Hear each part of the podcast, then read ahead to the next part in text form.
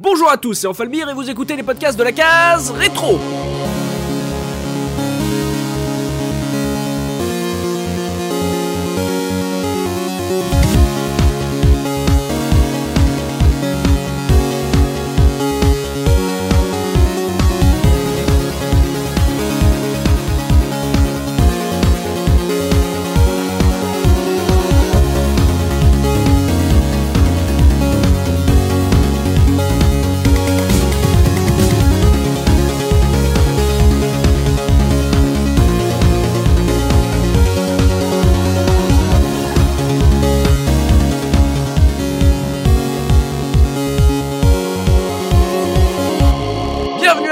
Ce nouveau numéro de votre podcast 100% rétro gaming et pour animer cette émission je suis évidemment accompagné des chroniqueurs de la case rétro.fr avec Soubikoun. Comment ça va Soubi? Salut tout le monde, ça va nickel. Il y a également le tonton Dopamine. Comment ça va Dopa? Ça va très bien, salut à tous. Le fringant et sémillant Gerfo. Comment ça va Gerfo?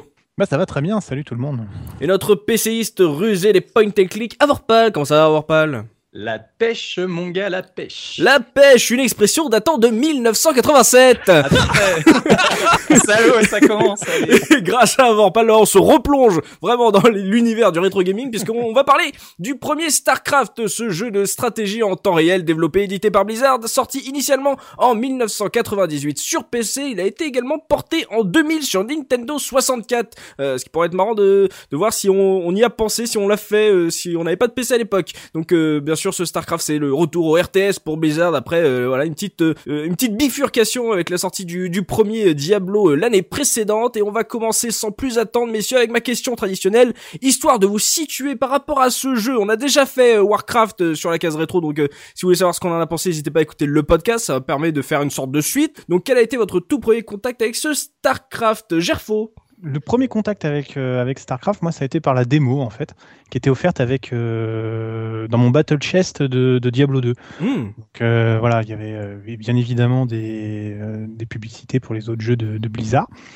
Euh, alors moi j'avais eu l'occasion de le dire quand on avait fait Age of Empires, euh, StarCraft, c'est un, un immense jeu, je suis très fan, je vais le redire, mais je c'est pas par là que j'ai commencé les jeux stratégie. Moi j'étais vraiment sur Command and Conquer et un Hmm. peu sur Total Annihilation. D'accord. Donc StarCraft, j'ai fait la démo, j'ai trouvé ça sympathique, mais sans plus. Premier contact assez, euh, assez frais, je dois dire. Euh, je- J'étais pas, pas, pas super chaud. Je trouvais que c'était euh, un peu comme beaucoup de RTS à cette époque-là, encore un peu rigide Hmm. dans la, dans la, dans, dans la prise en main. Et en fait, c'est beaucoup trop d'années plus tard, puisque le Blizzard, encore une fois, comme à son habitude, a pris son temps, c'est au moment où StarCraft 2 a commencé à, à émerger un peu et que j'ai vu que la hype était immense euh, sur Internet, euh, que tout le monde en parlait et tout, que j'ai commencé à, à m'intéresser un peu plus. Euh, bah là, je me suis dit, il va peut-être falloir que je le fasse quand même. Si je veux jouer à StarCraft 2, il faut peut-être que je connaisse un peu l'histoire du 1. Hmm.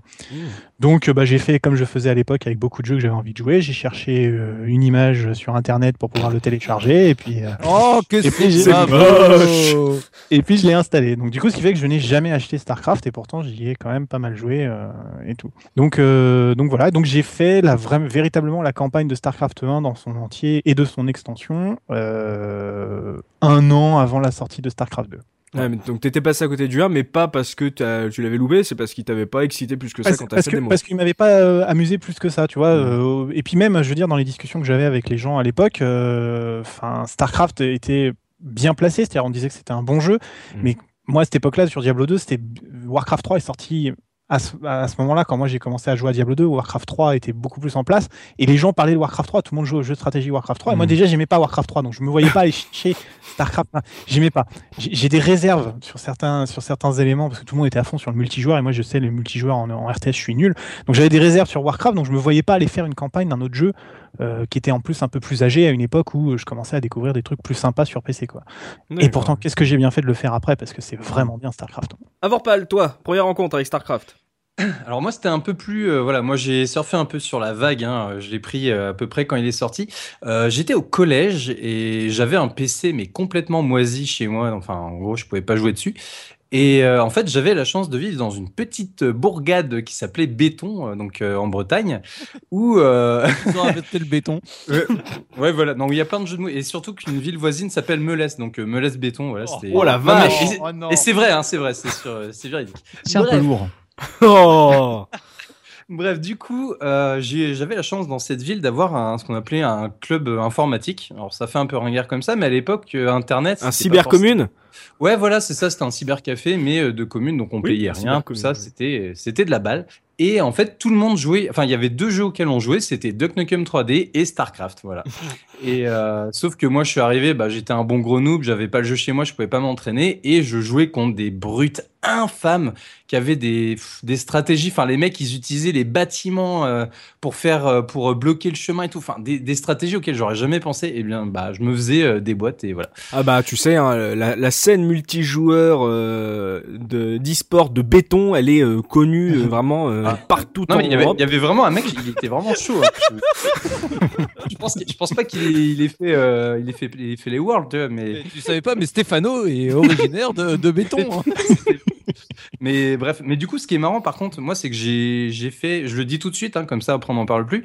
J'ai joué Comulti et je n'ai jamais fait les campagnes. Comme beaucoup jamais de jeux euh, Blizzard.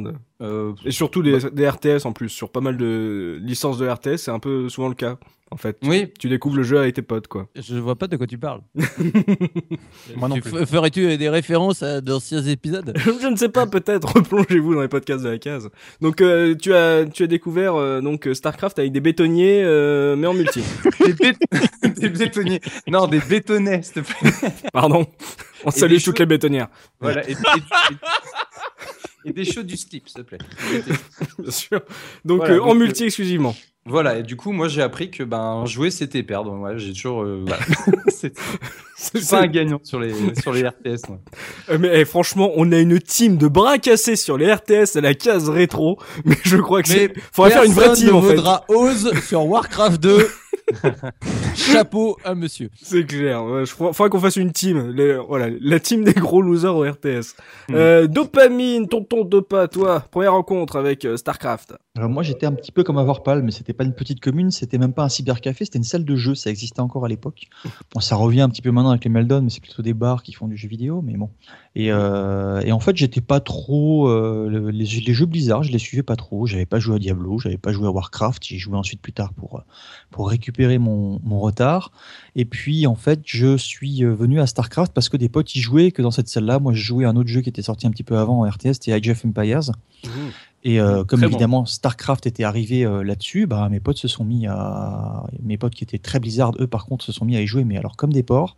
Et en fait pour suivre et puis pour continuer à, à passer de bons moments avec eux, je me suis mis à Starcraft que j'ai euh, que j'ai appris à, à beaucoup apprécier et j'ai de très très grands moments dans cette salle de jeu où on pouvait être euh, 15-20 à peu près et on passait des soirées jusqu'à 3 heures du mat parce qu'évidemment le patron avait le droit de, dé- de- de dépasser les horaires.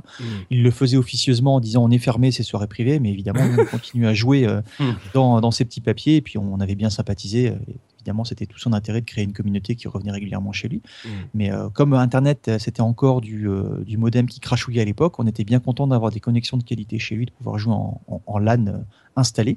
Ouais. Et, et j'ai j'ai des soirées mémorables. On m'appelait le vrai Sozor.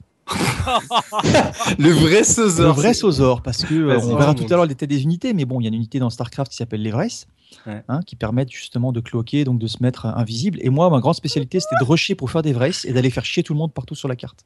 Parce que c'était très emmerdant de se faire rusher par ça. Je, je sais pas si ça rappellera des trucs aussi à, Vorpal et à Gerfo, mais euh, voilà, on m'appelait on- là-bas, on m'appelait le, le vrai Sozor, voilà. Alors, Le ça, mec, c'est mon souvenir de. le mec avait un surnom dans la salle de jeu, tu vois. Ah, faites gaffe, il y a le vrai Sozor là qui vient de rentrer. Euh, pareil qu'avec son pote, ils essayent de créer un graveur de jeux PS1. euh, pff, attention. là.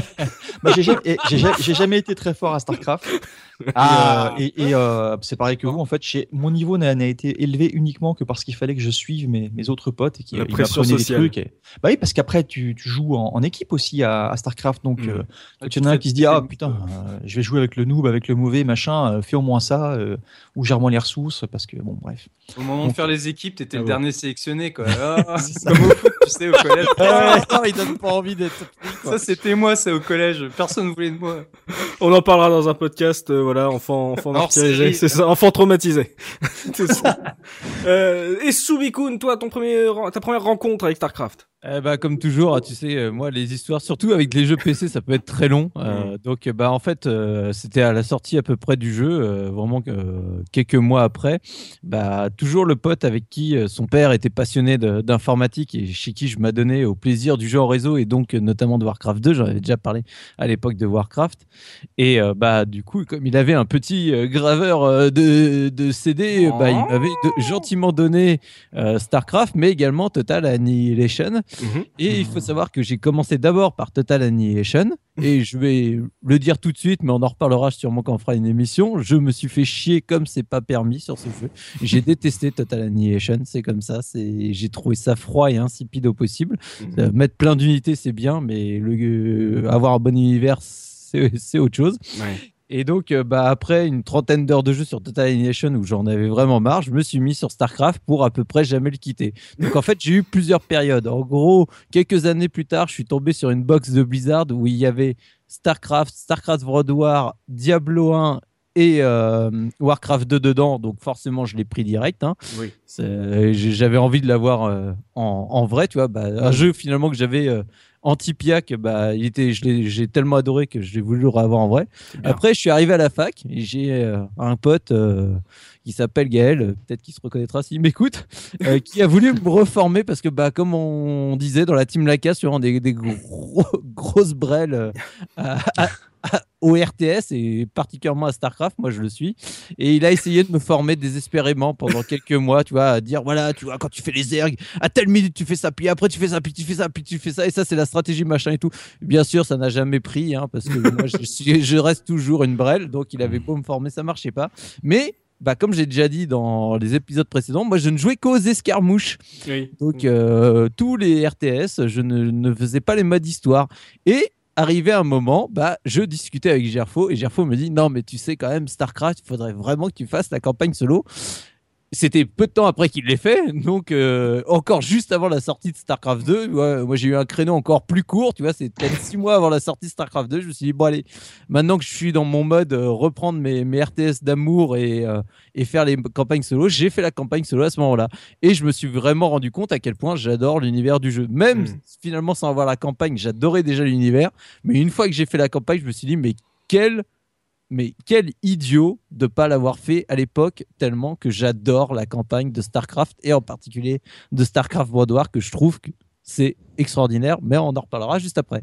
Hmm, no- donc en fait, t'as- tes réticences sur en fait tous les RTS a fait a fait que en gros, bah t'as as raté, euh, enfin t'as t'as Ouais, fait par habitude en fait, t'as t'as pas fait l'histoire quoi. Exactement, c'est vraiment par habitude parce que du coup, j'avais pas fait celle de Alerte Rouge, ni de Command Conquer, ni de Warcraft. Euh, Enfin, je les avais à chaque fois, tu sais, je faisais les deux, trois premières missions, puis je m'arrêtais vite, je faisais de l'escarmouche. Et, du... et en fait, StarCraft, j'ai- j'ai même pas commencé, j'ai commencé direct à l'escarmouche et c'est peut-être le premier RTS où j'ai vraiment regretté de pas l'avoir fait à l'époque. Ah ouais, carrément. D'accord, un vrai regret. Euh, je reste avec toi, euh, Soubi, puisque nous, on va se remettre dans le contexte de la sortie de ce StarCraft avec euh, la une du mois, histoire de se replonger confortablement dans nos souvenirs, se rappeler ce qui sortait à l'époque, de quoi on parlait, euh, quelle était un peu l'odeur de la, la sphère vidéoludique à l'époque. Donc, Soubi, de quoi on parlait à l'époque de la sortie de ce StarCraft? Alors, j'ai choisi euh, une couverture, alors pas de justement de, de magazine plutôt orienté PC, justement, je voulais voir un peu ce qui se passait côté console euh, à Mhm. l'époque. Et j'ai choisi une couve euh, que, en plus, bah, j'a- j'avais le mag, euh, je l'avais acheté, mais pas pour les raisons justement que je vais préciter, c'était juste que j'ai- j'aimais beaucoup console plus à l'époque. Mhm. Je trouve que cette couverture est complètement symptomatique, représentative de ce qu'on aimait bien euh, à l'époque. On va dire la vision qu'on avait du gamer, parce que donc on parle de Tekken 3. Attention, Tekken 3 arrive, donc t'as Jin qui est en, qui prend une grande partie de la, de la map. On te parle, attention, projet Katana, première photo. Donc tu vois, moi, je, ça me rappelle plein de souvenirs. Tu vois, je me dis, oh, c'est chouette. Mais surtout, moi, ce que j'adore, c'est en haut à droite. Bah, bien sûr, il y a Parasite qui arrive à ce moment-là. Et bah, qu'est-ce qu'on te montre de Parasite C'est Aya à poil. Normal. Parce qu'il faut vendre du magazine. Donc, du coup, c'est tu la mets pas en gros plan parce que ça ferait quand même, ça, ça, ça choquerait. euh, je pense que ça Je se verrait vraiment de loin. Mais tu vois le, le petit gamer qui vient acheter son mag, tu vois, qui est un peu en, tu vois, tu- enfin, tu vois tous les stéréotypes qu'on donne aux gamers. Il se dit, oh, aïe, à poil, bon, j'achète le mag. C'est ça. Voilà. Et, et je trouve que franchement, c'est aujourd'hui, c'est c'est plus possible, quoi. Tu vois, c'est c'est le genre de truc Surtout qui- qu'elle est, elle est à poil couverte Ah ouais. de sang. Enfin, je trouve Ouais. qu'il y, a- il y a un truc quand même. Euh, mais en plus, c'est parce que tu vois, on monte les seins, mais quand même, on essaye un peu de les cacher, tu vois. Oui, Ouais, mais au lieu de mettre des vêtements normaux, euh, voilà, c'est ça. on met du sang. Vas-y, du sang et des nanas, allez.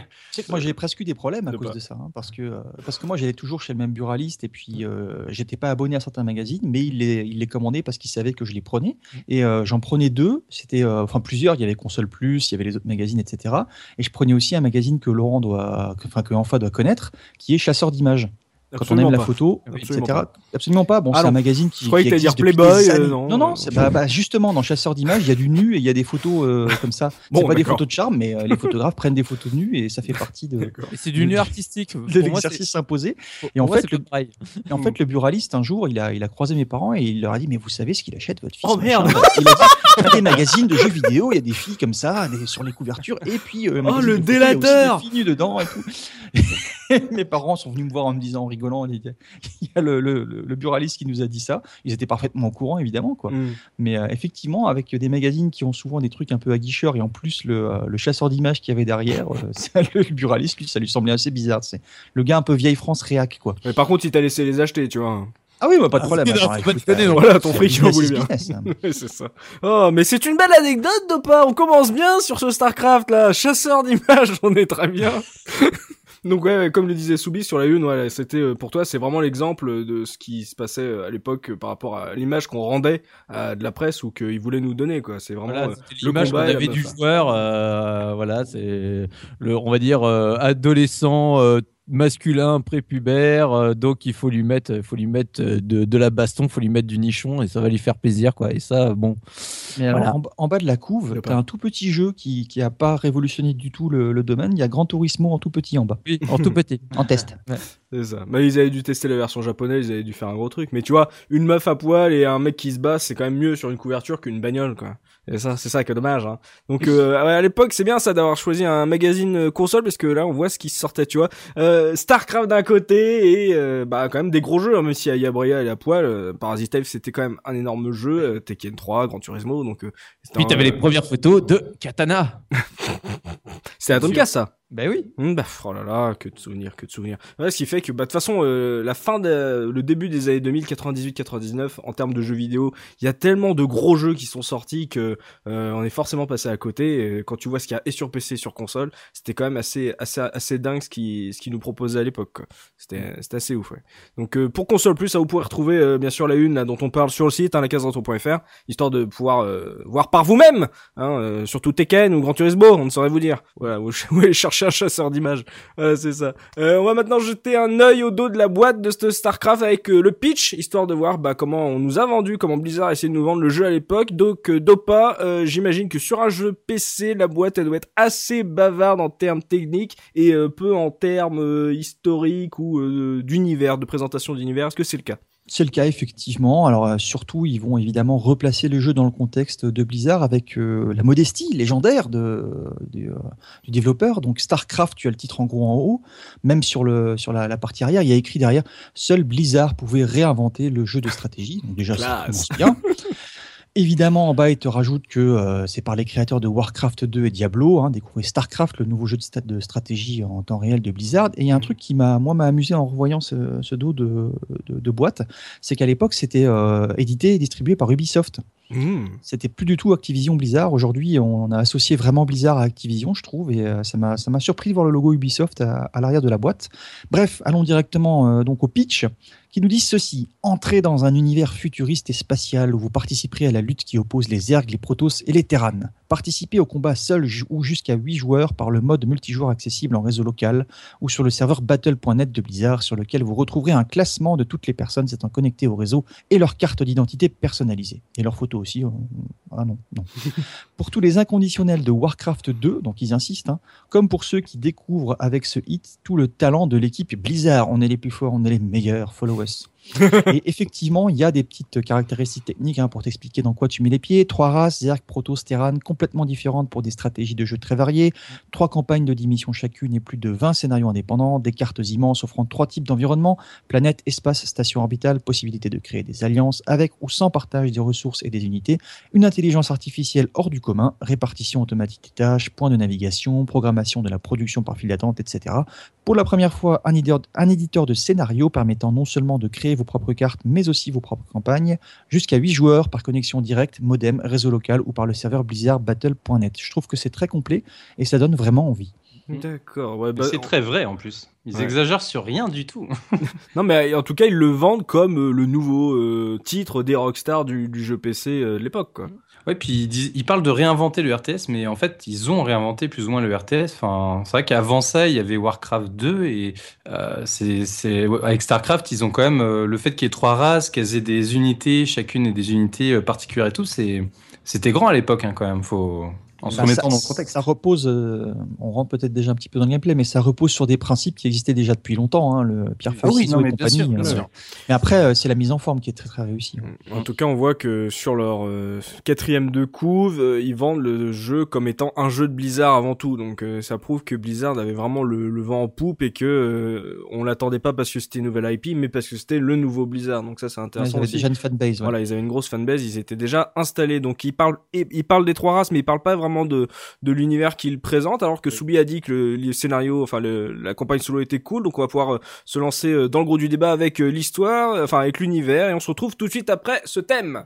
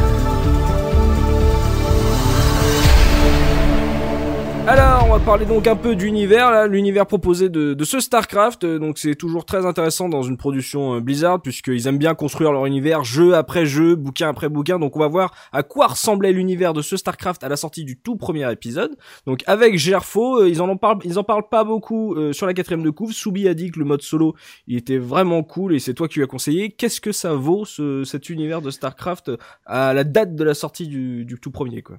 Alors, je- vais être obligé de dire qu'il va y avoir du spoiler parce que pour parler du génie de cet univers, enfin du génie, de, de la- de l'expérience très agréable qu'il propose, on va être un peu obligé de parler de, de- de quelques moments forts, je pense. Donc, euh, si vous l'avez pas fait, je, je- je dis comme Asobi, faites-le, c'est quand même super cool. En, et... en même temps, c'est comme si tu spoilais la mort d'Aeris dans FF7. S'il y a quelqu'un au monde qui est pas encore au courant, c'est que vraiment il le fait. Bah, j'ai pas joué à FF7. Oh, non, je m'en fous, c'est pas grave. gueule, mais je m'en fous, c'est pas grave. Non, mais je préfère le dire parce que c'est vrai que voilà, il y, a- il y a des choses qui sont un petit peu, euh, un petit peu importantes euh, Mm. dans, dans, dans, dans, dans ce, qu'on- dans ce qu'on va raconter. Donc l'univers, alors je vais, il y aura des petites digressions parce que comme tu l'as dit, il y a eu quelques livres qui sont sortis, donc euh, j'avoue qu'avec le recul du temps, je me souviens plus trop exactement si certaines de mes informations sont dans le jeu de base ou dans le l'univers étendu, mais euh, dans la chronologie proposée, rappelée par Blizzard aujourd'hui, ils intègrent une partie des livres. Donc peut-être que certains points de détail sont pas exactement dispensés de la même manière, mais euh, ça reste dans dans l'univers. D'accord. Donc la base de, de- de cet univers de StarCraft, en fait, on est dans, dans- dans un temps assez avancé, parce qu'on est autour de l'année 2400, 2500, ça dépend de, certains événements. Et le point de départ, en fait, c'est qu'on est en train de suivre l'évolution d'un ensemble de planètes du secteur Koprulu. Ce sont des, humains qui sont venus s'installer euh, suite à une expédition lancée depuis la Terre euh, des grands super transporteurs qui qui euh, qui, contenaient des des, colons pour euh, qui étaient d'anciens prisonniers. C'était une expérience qui devait être faite euh, par un par un scientifique qui voulait envoyer des gens dans l'espace pour euh, trouver de nouvelles ressources et s'installer. Les, les super croiseurs se sont se sont un petit peu égarés. Ils se sont retrouvés dans un secteur qui n'était pas prévu, donc le secteur Koprulu. Et ils se sont installés. Ils ont formé des factions différentes. Et au moment où on commence, en fait, on a ces espèces de on va dire de truckers de l'espace. C'est des gens qui sont installés, et qui essayent de vivre leur vie dans, dans des planètes qui sont pas toujours très sympathiques, mais qui, mais qui leur permettent d'avoir une vie quand même assez correcte. Et donc on commence et on va suivre l'histoire du maréchal euh, Jim Raynor, ou James Raynor, parce qu'après on lui redonnera un petit nom. Et en fait, eh ben, il, est amené à enquêter simplement, à faire un peu la justice. Donc on est un peu au Far West, mais dans l'espace avec des flingues et des vaisseaux, donc euh, c'est assez cool. Et il va enquêter sur, euh, sur des, des événements qui arrivent, puisque des, des, colo- des colons ont signalé qu'ils étaient attaqués par, euh, par une race extraterrestre qu'ils vont appeler les Protoss Ouais. et qu'ils ont commencé à bombarder des camps entiers, euh, à tuer. euh, voilà. Donc on va on va suivre un petit peu euh, Raynor et au fur et à mesure en fait de l'univers, on va découvrir que les Terrans ne sont pas une seule faction, mais bien un ensemble de gens qui ont chacun leurs petites ambitions, qui ont plus ou moins la mainmise sur plus ou moins de monde. Ils vont s'allier, ils vont se trahir, ils vont se réallier, se retrahir. Et on va suivre en fait la chronique de- de- d'un secteur de l'espace où où vont se mélanger les colons qui essayent de survivre, une race extraterrestre, les Protoss, qui a l'air d'être euh, paumé dans, dans sa religion, mais qui, qui a un but euh, très précis, et une espèce de race insectoïde, euh, qu'on- les ergs, qui ont l'air d'être déterminés à éradiquer tout sur leur passage en assimilant les connaissances génétiques qu'ils peuvent accumuler. Miam miam. Voilà, c'est voilà. Et la grande force de cet univers, c'est que pour parler de cette histoire, le, le, le jeu en fait va se concentrer sur un- une grande palette de personnages dans chaque faction. C'est-à-dire, je parlais de Jim Raynor, mais derrière, il va falloir forcément parler de Sarah Kerrigan, qui est une Ah. une, euh, une membre du protocole fantôme, c'est-à-dire une, une, une mutante télépathe euh, qui possède, euh, qui possède quelques pouvoirs psychiques assez intéressants. Il faut parler de Arcturus Mengsk, qui est un, un leader de rébellion qui deviendra un dictateur et qui forcera Raynor à rentrer lui aussi dans une, dans une, dans une rébellion. Il faut parler des différents Overmind des Ergs, il faut parler de Zeratul, il faut parler d'Artanis chez les Protoss, qui sont des... Alors pareil aussi, ils ont un système de caste, donc c'est un petit peu compliqué. Et en fait, à travers les, dix- les trois campagnes eh euh, oh, et de Tassadar bien Eh oh. évidemment ouais, ouais, bien sûr voilà et en fait à chaque à chaque campagne on va on- nous on est censé être un, un nomade enfin quelqu'un qui, qui qui a pas spécialement d'identité on t'appelle euh, tour à tour euh, Cerebrate quand t'es chez les Ergs ou on va t'appeler euh, euh, commandant quand t'es chez les Terran euh, voilà Mhm. mais tu, tu assistes à ces discussions euh, pour euh, et des scénarios évoluent dans l'émission, dans les briefings avant l'émission, et il se passe plein, plein, plein, plein, plein de choses. Et bah c'est super classe. C'est mis, comme- ça- mis en scène euh, dans le jeu C'est les cinématiques C'est comment ça se passe? Alors donc il y a les cinématiques euh, au début des campagnes, il y a quelques cinématiques au milieu de parfois de à la fin d'une mission qui mettent un peu euh, qui mettent un peu l'ambiance, et surtout le gros point important de mise en scène, c'est le briefing avant chaque mission, qui est une espèce de bah, de conseil de guerre finalement où on retrouve bah, justement les grandes figures des factions du moment. Donc on est en train des autour des Terran, Raynor parle, puis Mengsk l'engueule, et puis Kerrigan fait une blague, euh, voilà. Enfin c'est C'est dans le moteur du jeu, ça comment ça se passe? En fait, c'est le, ce sont des portraits animés, euh, les mêmes Ah portraits ouais, qu'on retrouve après dans le jeu. Ils sont voilà, et puis du texte qui te permet de resuivre l'histoire et de relire si tu veux. Voilà, plus Mm. un doublage qui en plus met bien l'ambiance. Moi, j'aime bien. Moi, je- Mm. personnellement, ça, voilà, ça, ils sont, euh, ils sont. Il y a beaucoup de fichiers audio quand même pour un jeu Ouais. de cette époque. Moi, je trouve. Question subsidiaire, doublage français ou anglais? Alors moi, j'y ai joué en anglais, donc euh, je me, je me rends pas compte de, en français de ce que ça donnait. S'il y avait un. J'aime autant les deux. Moi, j'ai- j'aime bien les deux. Après, bien sûr, il y a des voix euh, un peu foirées dans la version française, mais j'ai- j'aime autant les deux. Ça donne peut-être euh, parce que c'est l'époque 98, euh, le doublage français, il y avait parfois des petits côtés un petit peu nanar, hein, donc. Oui, euh, oui, mais, mais- c'est- mais des fois ça, ça marche bien, tu vois, ça donne une identité un peu spéciale et euh, attachante. Je crois le- Alors là, c'est vraiment de mémoire, ça se trouve, j'ai une bêtise, mais je crois que le seul truc qui m'avait perturbé, c'est que entre StarCraft et Broad War, l'extension, euh, la voix de Raynor changeait en VF, et ce qui faisait que ça te faisait un effet un peu bizarre, parce que tu t'étais habitué à la voix qu'il avait Ah, dans, dur. hein. dans la première campagne et d'un coup c'est plus la même. Je dis peut-être une bêtise, mais je me rappelle qu'il y avait eu en tout cas un truc qui m'avait choqué dans ce genre-là. Mais juste pour ajouter sur Gerfo et après je te, je te redonne la parole, moi ce que je trouvais vraiment intéressant et innovant dans l'histoire de StarCraft, dans la manière où c'est raconté, c'est que contrairement à la plupart des RTS où tu choisissais un camp et puis finalement tu vivais l'histoire du camp, Ouais. Là, en fait, finalement, tu te rends compte que l'histoire se continue dans chacune des, euh, des races. En gros, je sais plus dans quel ordre se font euh, dans le premier jeu, mais vraiment, en gros, tu vas faire euh, Terran, Zerg et Protoss, et ça fait vraiment une continuité dans l'histoire. Ce qui fait que c'est vachement intéressant d'avoir, par exemple, euh, en gros, c'est t'imagines, t'as les Terran, ils ont euh, explosé les Protoss euh, ou euh, les Zerg, et puis finalement, après, tu joues ces personnes-là qui viennent de se faire pourrir la gueule. Ah, c'est bien ça. Et donc, bah, tu découvres comment eux, ils essayent de rattraper le truc. Et c'est surtout que là où c'est vachement intéressant, c'est que finalement, ceux que tu avais complètement en antipathie, parce que à la campagne d'avant, c'était tes adversaires, bah, de- tu es obligé de prendre l'autre pendant, puisque bah, euh, tu deviens euh, acteur de cette euh, race-là.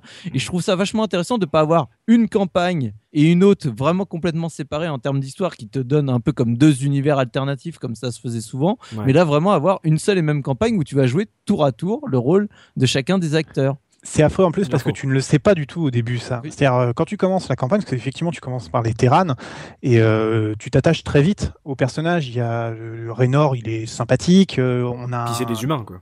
c'est des humains, voilà. Donc il y a, y a une- un processus d'identification qui est assez fort. On, on comprend que les extraterrestres sont motivés par, par, enfin, le- ou plutôt, on nous présente les extraterrestres comme motivés par un processus de destruction. Donc a priori, on, on est obligé de ne pas les aimer. Et on perd des, euh, on perd des gens euh, dans certaines missions. On est trahi par euh, Mengsk, qui est quand même se révèle être un, un salopard de classe mondiale. euh, voilà, c'est quand même un, un gars déjà qui est pas, qui est pas du tout, du tout sympathique. Et tu commences la campagne Zerg et la campagne Zerg, c'est ouais, tu détestes les Zerg à la fin de, à la fin de la campagne Terran et tu comprends très très vite dans le premier briefing que bah non, en fait, le Zerg il, il, il a son, il a, il a ses envies quoi. Il a, il a, il a, il a, il a un vrai projet construit, réfléchi. Exactement ce que vient de dire euh, Soubi, mais, mais en plus avec euh, le côté où c'est pas simplement lui face à tous les terrains, c'est lui, ses conseillers, ses, ses, ses planètes, son territoire. Il essaye de l'agrandir. Il a, voilà, j'ai, j'ai, dé- j'ai développé une nouvelle arme euh, avec un, j'ai un nouvel allié. Il va falloir le protéger, etc. Ah, ça c'est trop génial dans l'histoire. Alors avec le, le plus gros twist, euh, enfin franchement ce twist magnifique de la quatrième mission Zerg qui est celui où on découvre que euh, voilà alors là je vais être obligé de spoiler. Spoiler, spoiler Spoiler, c'est obligatoire. En fait, dans, dans la- l'avant-dernière mission Terran, euh, Kerrigan, est, Kerrigan est abandonné sur une planète qui est, qui est submergée par les Zerg.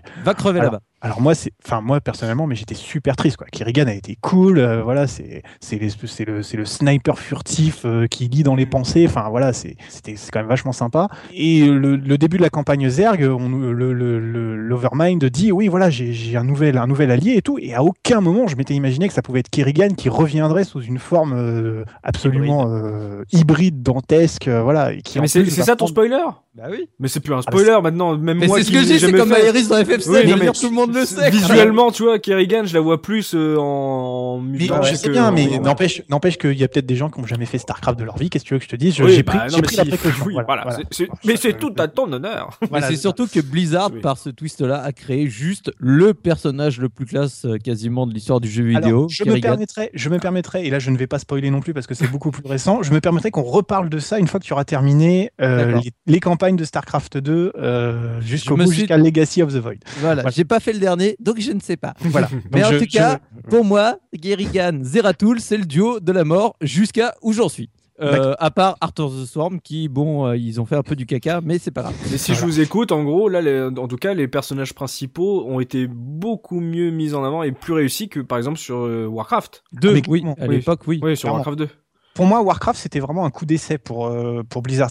Il y a toutes les qualités du jeu qu'on a, qu'on, qu'on a, dont on a pu parler et qui sont vraiment bien, mais StarCraft amène, euh, en termes de, de densité d'histoire et en termes de crédibilité d'univers, le, le- le- la chose beaucoup plus haut. Et d'ailleurs, la meilleure preuve de ça, c'est que le principe de la campagne continue où tu racontes qu'une seule histoire avec beaucoup de personnages, c'est la base de Warcraft 3, de sa campagne également. Parce que c'est, c'est, tout est axé autour d'Arthas et on le suit, il Mm. passe d'un camp à l'autre, etc. Euh, voilà, il y a beaucoup de personnages. euh, voilà, c'est, c'est, c'est- enfin, c'est- le modèle a tellement bien fonctionné que c'est ce qu'ils ont appliqué. Et à ma connaissance, enfin, je, je, je, ne crois pas que d'autres euh, jeux de stratégie aient adopté ce, ce, modèle de développement, enfin, de, de, de son univers, parce que en général, il y a un background, mais il est très très, euh, il est distillé lentement. Et et là, dans celui-là, on est vraiment. Enfin, moi, je, je trouve que c'est très attachant. Les, le- voilà. Et c'est d'ailleurs, à mon avis, je, je, je vais, je vais arrêter rapidement, mais je- je pense que c'est. J'ai lu souvent que euh, il y a des gens qui disaient que Starcraft c'était un plagiat de Warhammer 40 000. J'aime beaucoup Warhammer 40 000 aussi, mais Bah, moi, comme Warcraft. Comme Warcraft serait un un plagiat plagiat de de Warhammer. J'en avais parlé euh, au moment du podcast, mais je, je pense que c'est c'est- c'est vrai dans une certaine mesure. Il y a, il y a de l'inspiration, etc. Mais autant je préfère l'univers de Warhammer 40 000 parce qu'il est beaucoup plus dense et complexe, autant je préfère de très très loin les personnages de StarCraft. Ils sont beaucoup plus à taille humaine et beaucoup plus compréhensibles dans leur motivation que tout ce qui est fait dans Warhammer 40 000. Et c'est pour ça qu'on ne peut pas dire que l'un des univers est mieux que l'autre parce qu'ils apportent vraiment des choses différentes. StarCraft, c'est des personnages pris dans un conflit interplanétaire. Et c'est voilà, il y a des rebondissements tout le temps. Il y a des gens qui se prennent tellement de coups de couteau, on dit doivent être fans d'acupuncture. Enfin, c'est un truc de fou, quoi. Enfin, euh, euh, euh, voilà. Euh, Euh, question, euh, le- l'histoire elle est linéaire, c'est il n'y a pas de euh, de plusieurs fins, etc. non, non, voilà, c'est tu commences Terran, tu fais Zerg et tu, tu reprends au début du Zerg là où c'était terminé en Terran et tu as un nouveau développement des personnages. Et une fois terminé les Zerg, tu prends l'histoire des Protoss et on reparle d'une- d'événements passés dans les campagnes précédentes. D'accord. Et le jeu peut se valoir en, en- en super beauté. Boum. Et donc on peut vraiment euh, faire le, même si on n'est pas euh, hyper fort au, R- au RTS, euh, c'est un solo qui vaut le coup euh, à faire quoi. Bah, si je me souviens bien, en plus, Je crois que tu choisis entre euh, trois niveaux de difficulté. Il y en a un qui te dit euh, vous jouez principalement pour l'histoire, je crois, et donc il est assez facile à appréhender. Je me trompe ou pas? Il a- sont-ils erronés facile de- Après, ça dépend de ton niveau. Moi, enfin, moi, voilà. Moi, j'ai un niveau nul. Je me considère nul en RTS pour, euh, pour tout ce qui est de la partie multijoueur, mais j'ai jamais galéré des milliers d'heures pour faire les campagnes. Je veux dire, les campagnes sont quand même plutôt bien équilibrées. Tu as, toujours le même système de progression où tu sais, tu commences avec deux unités de base et puis à chaque mission, on t'en rajoute une ou deux. Et globalement, le, enfin, la qualité de Blizzard a toujours été de mettre des défis. C'est en gros, tu dois toujours, enfin, plus ou moins rattraper une situation où tu es un peu en difficulté, il faut la dépasser. C'est quand même relativement faisable. Quoi. Je veux dire, on est au même niveau que des, des campagnes de Age of Empires, en t'accrochant un petit peu, euh, voilà, tu, tu finis par y arriver. Quoi. C'est- Mais c'est très plaisant parce que tu as beaucoup de. Tu as, envie pour les petites interventions, les petites cinématiques, ça vaut carrément le coup. Quoi. Enfin, c'est- pour peu que tu t'impliques dans l'univers, c'est vraiment bien. Bah, tu, tu parles des cinématiques, je rebondis juste rapidement. euh, en parlant d'univers, les cinématiques euh, Blizzard, elles ont aussi acquis leur réputation avec celle de StarCraft. hein. Oui. Il y avait déjà des trucs très chouettes dans Warcraft, mais euh, là, je me souviens, je me souviens énormément de ces cinématiques. Ça te campait un univers, Mhm. euh, en plus de tout ce qu'il y avait autour et, euh, et- et de l'univers graphique, mais euh, c'était c'était quand même incroyable les cinématiques qu'on avait dans, dans ce jeu. Quoi. Ça, ça mettait vraiment dans l'histoire et dans l'ambiance. Et, et avec de l'humour. Je me souviendrai toujours de cette cinématique Terran où on voit les deux, les deux gars qui sont en train de sur une espèce de pick-up qui sont en train de transporter un truc et puis qui croisent un, un troupeau de zerg euh, comme ça et puis qui sentent qu'ils vont mourir et une autre qui lui dit tu sais je t'aime et ils se font tuer quoi tu vois c'est l'espèce t'as l'espèce de, de vieux cliché tu sais du sudiste euh, parce que là donc le, le, groupement Terran s'appelle la Confédération donc tu sais t'as t'as un vieux d'Amérique euh, d'Amérique profonde quand même dans ce dans, dans, dans les Terran quoi c'est des vieux prisonniers c'est des gros baroudeurs et tout. Et t'as quand même le vieux message glissé derrière en disant ouais bon ils font les gros durs mais en fait au final ils ont du cœur. Et moi ça me fait toujours rire quoi. Donc euh, j'aime beaucoup ce- ces cinématiques ouais. elles apportent beaucoup beaucoup de choses. Avorpal, toi, ça t'a plu autant que Agerfo, cet univers du premier Starcraft? Bah, comme je te disais tout à l'heure, mais euh, moi clairement, j'ai pas fait du tout, du tout la campagne. Si j'ai dû commencer euh, Terran, euh, euh, j'ai pas dû aller euh, très très loin. Je me souviens principalement d'une mission où, où, en fait on est dans une base et il faut défendre la base pendant tant de minutes. Il y a un timer. 30 le, le 30 minutes pour une mission Voilà. 3 j'ai trouvé que c'était horrible c'est un drôle de choix mais euh, je suis, je suis assez d'accord ouais. C'est la, mission 3. ouais. Du coup, parce que je me rappelle que je crois que je me suis arrêté à peu près à ce moment-là, pas parce que c'était trop dur, mais bon, si j'avoue, c'était un peu dur pour Non, c'est parce que, avoue, t'as perdu 20 secondes avant la fin du compteur et mais dégoûté, tu sais- quoi. Non mais arrête, tu rigoles, mais je suis quasiment sûr que c'était un truc comme ça parce que c'est, clairement tu tiens euh, 29 minutes et 40 secondes et là tu te fais des, tu te fais déboîter, bah voilà, t'es, t'es trop malheureux quoi. Donc euh, Ah oui, parce que l'ordi lance un Zergling Rush et du coup, tu arrives pas à t'en sortir, quoi. ça.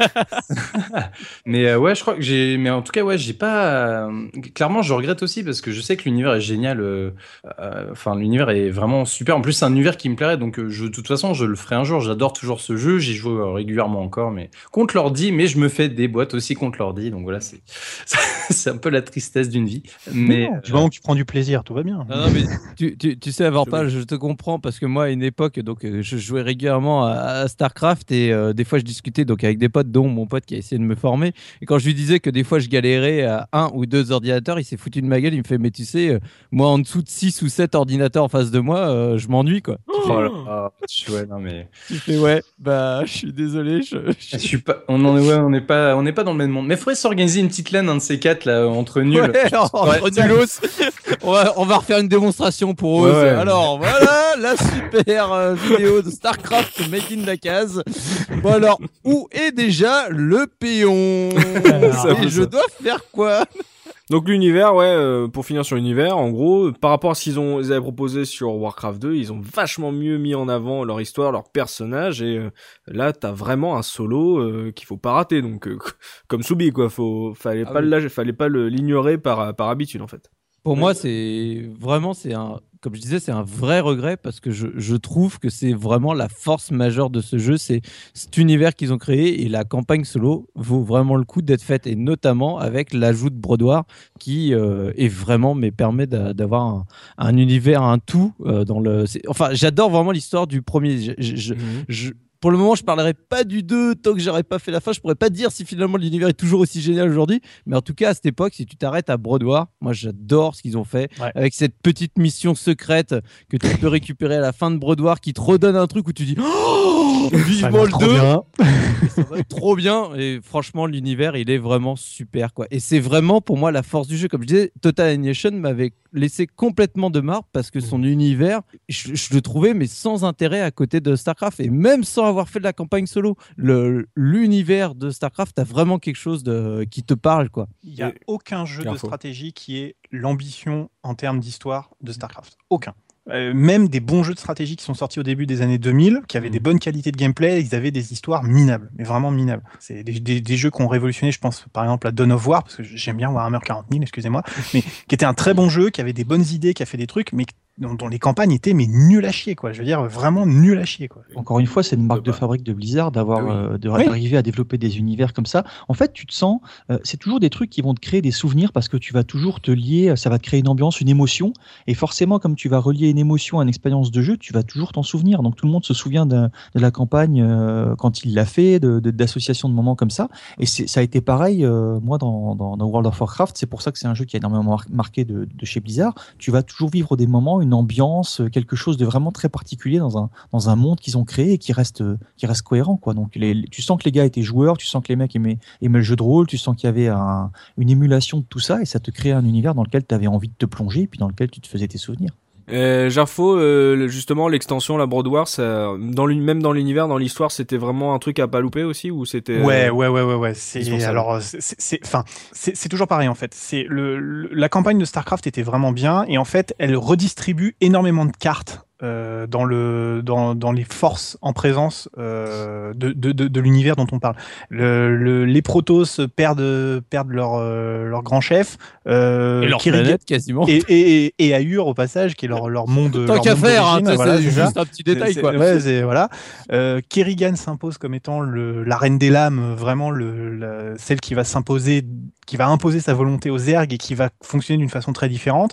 Raynor, il est dans un processus de vengeance euh, contre contre Mengsk, contre contre Kerrigan. euh, Enfin voilà, il y a beaucoup beaucoup beaucoup de choses à, qu'il a qu'il a envie de faire. Il est un peu paumé et ils vont encore, il va encore leur arriver plein de plein de péripéties et qui sont euh, qui sont bien amenées quoi. Enfin bon, euh, Kerrigan devient, elle, elle le dit elle-même d'ailleurs, hein, dernière mission de, de Brodoir, elle dit je suis je suis la, la reine des salopes quoi. Enfin elle, elle le dit comme ça, hein, c'est I am the queen bitch of the universe quoi. Tu vois, c'est voilà, elle le dit. Rien que pour ce moment, tu fais oh il est trop bien ce perso. et, et puis et Zeratul prend vraiment tout son rôle Et, Zeratul prend une ampleur euh, absolument géniale. Donc c'est un dark, euh, un dark Templar, euh, donc un, un, un- un Templier noir de- des Protoss. Donc c'est une autre faction des Protoss et qui a priori avait anticipé un certain nombre de problèmes, essaye d'amener du changement face à une, une société qui est rigide et qui, qui refuse de comprendre qu'il faut, faut prendre de grandes décisions. qui s'est fait exiler sauvagement Voilà, il y a, y, a, y, a, y a des histoires de rédemption, de recherche, d'essayer de sauver des gens et de prendre des décisions qui sont difficiles. Donc, euh,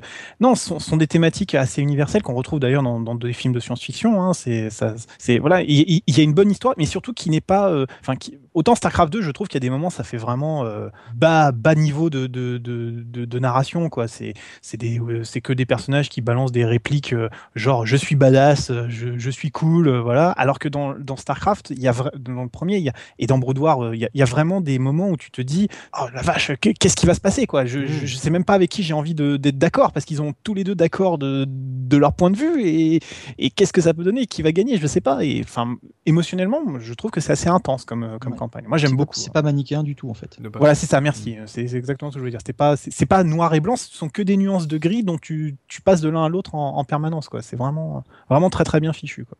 Ça a l'air cool en tout cas. Donc et en plus visiblement ils se sont pas foutus de vous euh, sur le- l'extension en termes d'histoire en plus. Pas mal. Mais ça. ils se, foutaient, ils se foutaient de personne sur les extensions à cette époque-là. Ouais, donc bah en tout cas là si on vous a pas donné envie de vous essayer à jeu de- par la présentation de son univers, je ne sais pas euh, ce qu'on peut faire pour vous en termes d'univers. Donc peut-être en gameplay on va peut-être pouvoir vous donner envie. Euh, on va rentrer maintenant dans, donc dans le cœur du jeu avec Avorpal euh, qui va avoir la lourde tâche, lourde tâche de nous parler des mécanismes euh, de jeu de ce Starcraft tout en étant conscient qu'on a déjà traité les premiers euh, Warcraft et qu'il n'était pas là à l'époque. Bonne chance. Bon courage mon gars. Non, bon, on, on va faire bref parce que de toute façon, euh, voilà, on sait tous que c'est. euh, Enfin, je pense qu'on a tous plus ou moins déjà joué à Starcraft, mais voilà, on va faire court. Euh, bon, Starcraft, c'est un RTS hein, qui veut dire Real Time Strategy. Bon, ça, je pense qu'on sait tous ce que ça veut dire stratégie en temps réel. Donc, nous avons trois factions les Zerg, les Protoss et les Terran. Donc, contrairement à Warcraft 2 où euh, c'était, on était plus ou moins en situation euh, de jeu d'échecs, j'ai envie de dire. C'est-à-dire que euh, les, dans Warcraft 2, les, les deux factions avaient des skins différents, ils avaient des voilà, des personnages différents, mais en fait, on avait plus ou moins les mêmes cartes en jeu au début, en fait. C'était une situation de miroir et c'était celui qui était le plus malin qui gagnait. Mhm. Dans StarCraft, ça a tout changé parce que que l'on soit euh, Zerg, Protoss ou Terran, on avait ses forces et ses faiblesses et il fallait euh, bien évidemment en prendre conscience avant de jouer. Donc, Mhm. en gros, euh, l'idée de, de, de StarCraft, c'est forcément on, on crée des unités pour envoyer euh, les unités se casser euh, les dents sur les unités adverses. Donc l'idée, c'est que là, on a deux ressources euh, quand on commence. Il y a le minerai et le gaz Vespen. Euh, le, en fait, il faut bah, forcément récolter euh, ces ressources pour fabriquer des unités. A pas Sachant beaucoup que de quand- ressources donc en gros c'est pour que ça aille Ouais, directement à la marave quoi. C'est ça, c'est assez euh, concis et voilà, on a deux, deux ressources et on y va. Mais euh, donc pour en revenir un peu au gameplay, le, ce qui était intéressant, je trouvais dans Starcraft, c'est qu'en fait il existait euh, déjà des unités terriennes et, aé- et aériennes. Mhm. Donc forcément, ça crée des stratégies différentes. Par exemple, l'adversaire crée des unités aériennes, il faut forcément créer des unités bah, qui puissent contrer Anti-aérienne ces on unités. dit.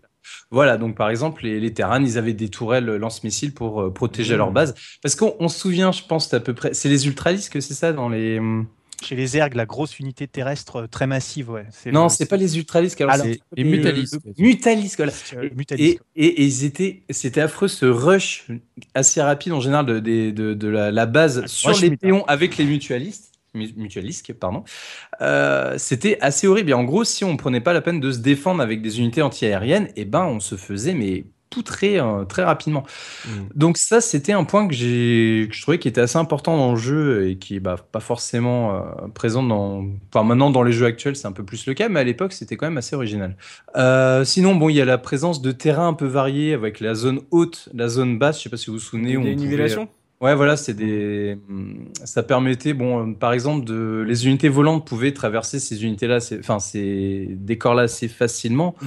mais euh, ça permettait de mettre des petites stratégies en place, par exemple, de, de planquer des unités en haut d'une zone et. euh, et euh, mais voilà, après, bon, ça, c'est, on rentre un peu dans le- la stratégie de terrain, mais, mais ça, ça donnait une variété quand même. Si je peux me permettre, Avorpal, l'info. c'est- vachement important parce qu'il y en avait par exemple dans Command and Conquer euh, Soleil de Tiberium qui est sorti quelques années après, mais il y a que dans StarCraft où le, la rampe, c'est-à-dire le point d'accès entre un point haut et un point bas, est vraiment un point contesté parce que le brouillard de guerre était bien fichu.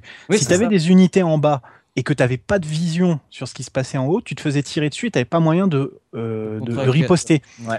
Et c'est- quelque chose qui est assez évident quand tu penses en termes de guerre et tout. Si, t'as- si tu vois pas où est-ce que tu dois tirer, c'est impossible de prendre l'avantage sur ton adversaire. Mmh. Mais il y a que dans StarCraft qu'on le faisait. Dans, dans Command and Conquer, c'était un aspect purement esthétique. C'est-à-dire, ça mettait des falaises, ça faisait varier le décor, etc. Mais ça posait pas de soucis. Tu, tu, tu te tirais dessus et il n'y avait pas de problème, quoi. Et Mm, mm. c'est un point de stratégie, mais qui est tellement énorme, ce qu'on appelle euh, dans, dans StarCraft la choke, c'est-à-dire le point euh, où tu sais que le, le goulet d'étranglement où les, les unités adverses sont obligées de passer et que tu dois défendre, mais c'est des points de, de- de friction très très forts, quoi. Et c'est Mm. C'est super bien fait, quoi. Et c'est ouais, et ça, ça reflète Ah bien, ouais. je pense, la stratégie militaire. euh, Vous savez, euh, on parle souvent dans les toutes les histoires euh, de guerre et tout, le pont qu'il faut tenir, le pont qu'il faut prendre. Bah là, je- ouais, c'est un peu ça en fait. C'est si on a, on contrôle ce point-là, bah on a, on a quand même une, un avantage tactique par rapport à son adversaire, quoi. Donc ça, c'était bien mis en avant, quoi. Et euh, mais, même en solo, ça, euh, ou euh, l'intelligence artificielle euh, en escarmouche ou dans le solo, euh, elle était, euh, elle était assez intéressante ou euh, ça, c'était vraiment pour euh, les stratégies multi? Bah, pour moi, personnellement, euh, ça me pose assez. Enfin, pour moi, l'intelligence artificielle était assez dure, mais apparemment, c'est pas, c'est pas le cas pour tout le monde. Alors, mais euh, Pour- Pour préciser, oui. l'IA quand même en, en campagne solo est quand même plus soft que euh, les, euh, tu sais en fait en gros elle est pré-mâchée dans, dans la campagne solo. Il se passe Mm. toujours ah exactement oui, la dans même la chose. campagne, ouais, carrément. Donc euh, elle, est, elle est relativement même faiblarde, hein, sans vouloir être méchant. C'est ce qui te permet aussi d'apprécier un peu la campagne. Dans Brodoir, elle est un, un peu plus sévère, mais en escarmouche, elle est quand même un niveau au-dessus. Tu retrouveras pas en campagne solo vraiment cette utilisation euh, euh, assez approfondie des stratégies. Mais après, là où de toute façon ces stratégies prennent tout leur sens, c'est le multi. Ce qui fait qu'il y a eu toutes ces évolutions, c'est dans le multi. Et ce qui fait que StarCraft est un jeu génial, c'est son équilibre et c'est ce qui fait que le multi euh, est devenu ce qu'il est euh, au niveau de StarCraft. On en reparlera juste après. Mais StarCraft est un monument pour le multi. Enfin voilà, j'ai j'ai pensé à une petite classification des joueurs, voilà, parce que bah, quand on connaît bien, quand on connaît un jeu euh, euh, très bien, on peut vraiment, euh, enfin comme Starcraft, on peut vraiment rouler sur son adversaire sans qu'il puisse rien faire. C'est, il n'y a pas de hasard dans, dans Starcraft. Donc pour moi, en fait, la première catégorie de joueurs, et je pense qu'on, enfin moi je me retrouve bien dedans, hein, c'est la catégorie main dans la poche. C'est-à-dire qu'en fait, il y a des gens qui jouent qu'avec la souris à Bah oui. Starcraft. Bah oui, C'est l'erreur. c'est un point thinking En gros, ils ont la souris, l'autre main, bah, ils, peuvent, ils peuvent faire n'importe quoi. Ils peuvent boire une bière, ils peuvent mener un orchestre symphonique. Voilà, ils peuvent tout faire de la, de la main avec laquelle ils ne jouent pas. Euh, moi, personnellement, je me. Je, enfin, ouais, on n'a pas envie de savoir ce que tu fais. Alors, voilà. On ne veut pas savoir avoir pas C'est la catégorie des newbies, dans laquelle Voilà, à peu ça, près la majorité de la case rétro se retrouve. C'est ça. Après, donc, il y a la catégorie euh, des joueurs. Eh, mais mais il y a, il y a des raccourcis, en fait. C'est-à-dire que là, on prend conscience qu'on a un clavier en face de soi et qu'on peut faire des choses avec. Et en fait, on peut faire énormément de choses. Alors, bien sûr, on peut, par exemple, quand on peut sélectionner un bâtiment avec le. Je crois qu'on peut le faire avec le clavier, mais oui, je crois qu'on Tu peux le tout faire. contrôler au clavier. Voilà, c'est le ça. déplacement et l'attaque. C'est ça. Et donc, du coup, on peut sélectionner un bâtiment, produire euh, quatre unités en appuyant quatre fois sur la touche qui correspond. Et voilà, et ça nous a pris bah, une seconde à peu près euh, et demie. Quoi. Alors qu'avec la souris, il fallait se déplacer sur le bâtiment, cliquer sur le bâtiment et cliquer quatre fois sur l'unité qu'on voulait produire en quatre exemplaires. Donc Et forcément, pas louper sur le clic. C'est ça. Côté, Bon, on pouvait annuler, hein, mais c'était bon, ça nous faisait perdre du temps, quoi. Mais bon, ça c'est voilà, les, gens qui jouent au clavier déjà. Enfin, je pense que quand tu commences à connaître euh, quelques raccourcis, tu gagnes euh, largement un niveau de jeu. hein. D'ailleurs, euh, je sais pas si vous l'utilisiez ça, le, le raccourci euh, qui permettait de, créer des groupes d'unités. Moi, j'ai Ah mis bah, ça c'est obligatoire. ah bah quand oui, même, hein. moi j'ai mis vachement de temps avant de bah, déjà de savoir que ça existait. En fait, tout simplement, il a fallu. Oui, il a dû avoir du mal pour la campagne, effectivement. Ouais. Ouais, bah je l'ai pas faite. Voilà. Mais tout s'explique. tout s'explique. Non mais voilà. je, suis du genre à utiliser majoritairement la souris, mais il y a quand même des fonctions à minima de base où tu essayes de t'en servir. Ouais, quand mais même. là, tu, là, tu, moi, je, je te jure, hein, je suis vraiment à un niveau très très bas. Mais bref, j'utilise quand même le contrôle. Donc, on faisait un contrôle, par exemple, plus 0 sur un groupe d'unités. Mhm. Et après, il suffisait d'appuyer sur la touche 0 de son clavier pour rappeler euh, euh, la sélection de, cette, euh, de ce groupe d'unités. Voilà, ça permettait bah, forcément de faire de la micro-gestion au poil. euh. Et euh, donc, le dernier, enfin, peut-être pas le dernier niveau, mais on va dire le niveau quand même assez. euh, voilà, le- la catégorie Mon petit coréen. Oh, c'est mignon. parce que les Coréens sont, voilà, petite histoire, les Coréens sont quand même assez balèzes dans ce genre de jeu et clairement StarCraft, ils sont plutôt forts. Et en gros, là, on rentre vraiment dans le, le lourd du, du StarCraft, c'est-à-dire que, en fait, il y a une unité de mesure qui existe pour mesurer la, la qualité de- de- d'un joueur, entre guillemets, ça s'appelle l'APM, donc l'action par minute. En fait, ça permet de savoir combien d'actions un joueur réalise par minute, sachant que, par exemple, quelqu'un comme moi, un peu, dé... enfin, pas débutant, parce que j'ai pas mal joué, mais disons quelqu'un qui maîtrise pas trop, voilà, on va faire peut-être 70, 80 actions par minute, ce qui peut- Oh, oh, je, je pense que tu te surestimes largement, mon Non, petit non, non, non, non, je, non, je pense qu'on est, on est dans la moyenne. Enfin, bon, j'ai pas le compteur, parce qu'il y a, il y a un pense- logiciel qui existe hein, pour euh, Il calculer. n'y a, pas besoin. parce que, enfin, après, enfin, pour StarCraft, il y, en a, il y a effectivement un logiciel, mais je vais te dire honnêtement, moi je pense que finalement, j'aurais peut-être dû essayer de jouer contre vous parce que j'avais peut-être une chance. Je me si tu connaissais pas le clavier, il y avait peut-être moyen d'aller faire quelque chose. Moi, j'ai joué un peu sur StarCraft 2, euh, sur Wings of Liberty, euh, sur le multi. Euh, moi, je tournais à 60 APM, tu vois. Avec ça, j'ai atteint un niveau argent, ce qui est ridicule. Hein. C'est voilà, il y a que le bronze en dessous, hein, donc voilà, c'est bien pourri. Je suis nul à StarCraft, je le sais, j'ai essayé. Je me suis dit ouais, je vais peut-être essayer, je vais faire le mon malin. J'ai dû monter or une fois, puis je suis redescendu tout de suite. Voilà, il y a encore platine, master, enfin plein de trucs au-dessus, hein, mais ça c'est c'est pas pour moi. Le, le truc avec les APM, c'est que ça compte tous les clics de souris, tous les mouvements, tous les, tout le fait de, que tu tapes sur le clavier. Donc, tu peux faire artificiellement monter les APM facilement à 300 ou 400 si tu passes ton temps à sélectionner deux bâtiments en faisant 1, 2, 1, 2, 1, 2, 1, 2, 1, 2, par exemple. Donc, c'est Ouais, mais t'es pas- mort après, quoi. Ouais, non, enfin, je veux dire, c'est pas non plus. Enfin, on en a beaucoup parlé. Je sais que tu parles des Coréens en disant il y a eu beaucoup de, de, de retransmissions de matchs et on disait oh mon dieu ils sont capables de faire des trucs extraordinaires. Mais je pense qu'au-delà de ça, il faut quand même avoir la science du jeu et c'est un jeu en fait qui est simple à prendre en main, mais très très très très riche de possibilités parce que on en a peut-être pas assez parlé. Je, m'excuse, mais il y a quand même un, truc assez énorme dans ce Starcraft, c'est que les trois races sont très différentes, mais elles sont différentes dès la première unité. L'unité de base de chaque race est très différente. Chez les une, c'est une unité rapide de contact qui sort en double. Chez les Protoss, c'est une unité un peu plus lente avec un bouclier. Chez les Terrans, c'est une unité qui de fait tir à beaucoup plus mal que les trois autres, surtout. qui fait- voilà donc donc du coup enfin le, le- le truc c'est que c'est pierre feuille papier mais c'est quand même un pierre feuille papier où chacun a son- sa pierre sa feuille et son papier et, C'est et- ciseaux- C'est ciseaux, tu veux dire peut-être plus. oui pierre feuille papier oui d'ailleurs oui d'ailleurs des des ciseaux enfin voilà C'est papier, feuille. Oh, je sais pas qui gagne. enfin euh, voilà enfin c'est Ça va beaucoup plus loin qu'un euh, Command and Conquer, plus quoi. loin que, que, Mm. que le truc de, de, de Age of Empires où c'était euh, les archers contre euh, contre l'infanterie euh, les lanciers contre les chevaux les Mm. chevaux contre Voilà. Voilà, c'est, on est quand même beaucoup plus dans un, dans un système où euh, c'est, c'est très très différent, ne serait-ce que dans la façon de poser ses bâtiments et de monter sa tech. Euh, voilà, pour, pour les, pour les terrains, il faut, il faut construire chaque bâtiment et consacrer une unité pendant tout le temps du, de la construction. Chez les ergs, il faut consacrer une unité, mais elle est consommée dans le processus. Allez, Chez les sacrifié.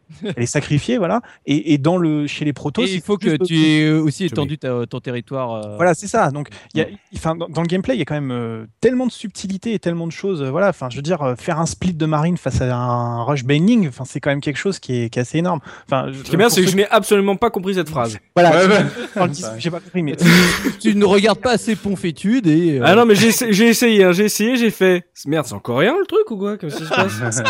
Il est où le Bah, sous-titre. YouTube? Parce que moi, ça me fait la même chose avec Dota et, et, et LoL. Quoi. Ah, mais pareil, pareil, t'es là. c'est ça. Je nous le fais à tous, on est trop vieux. mais voilà.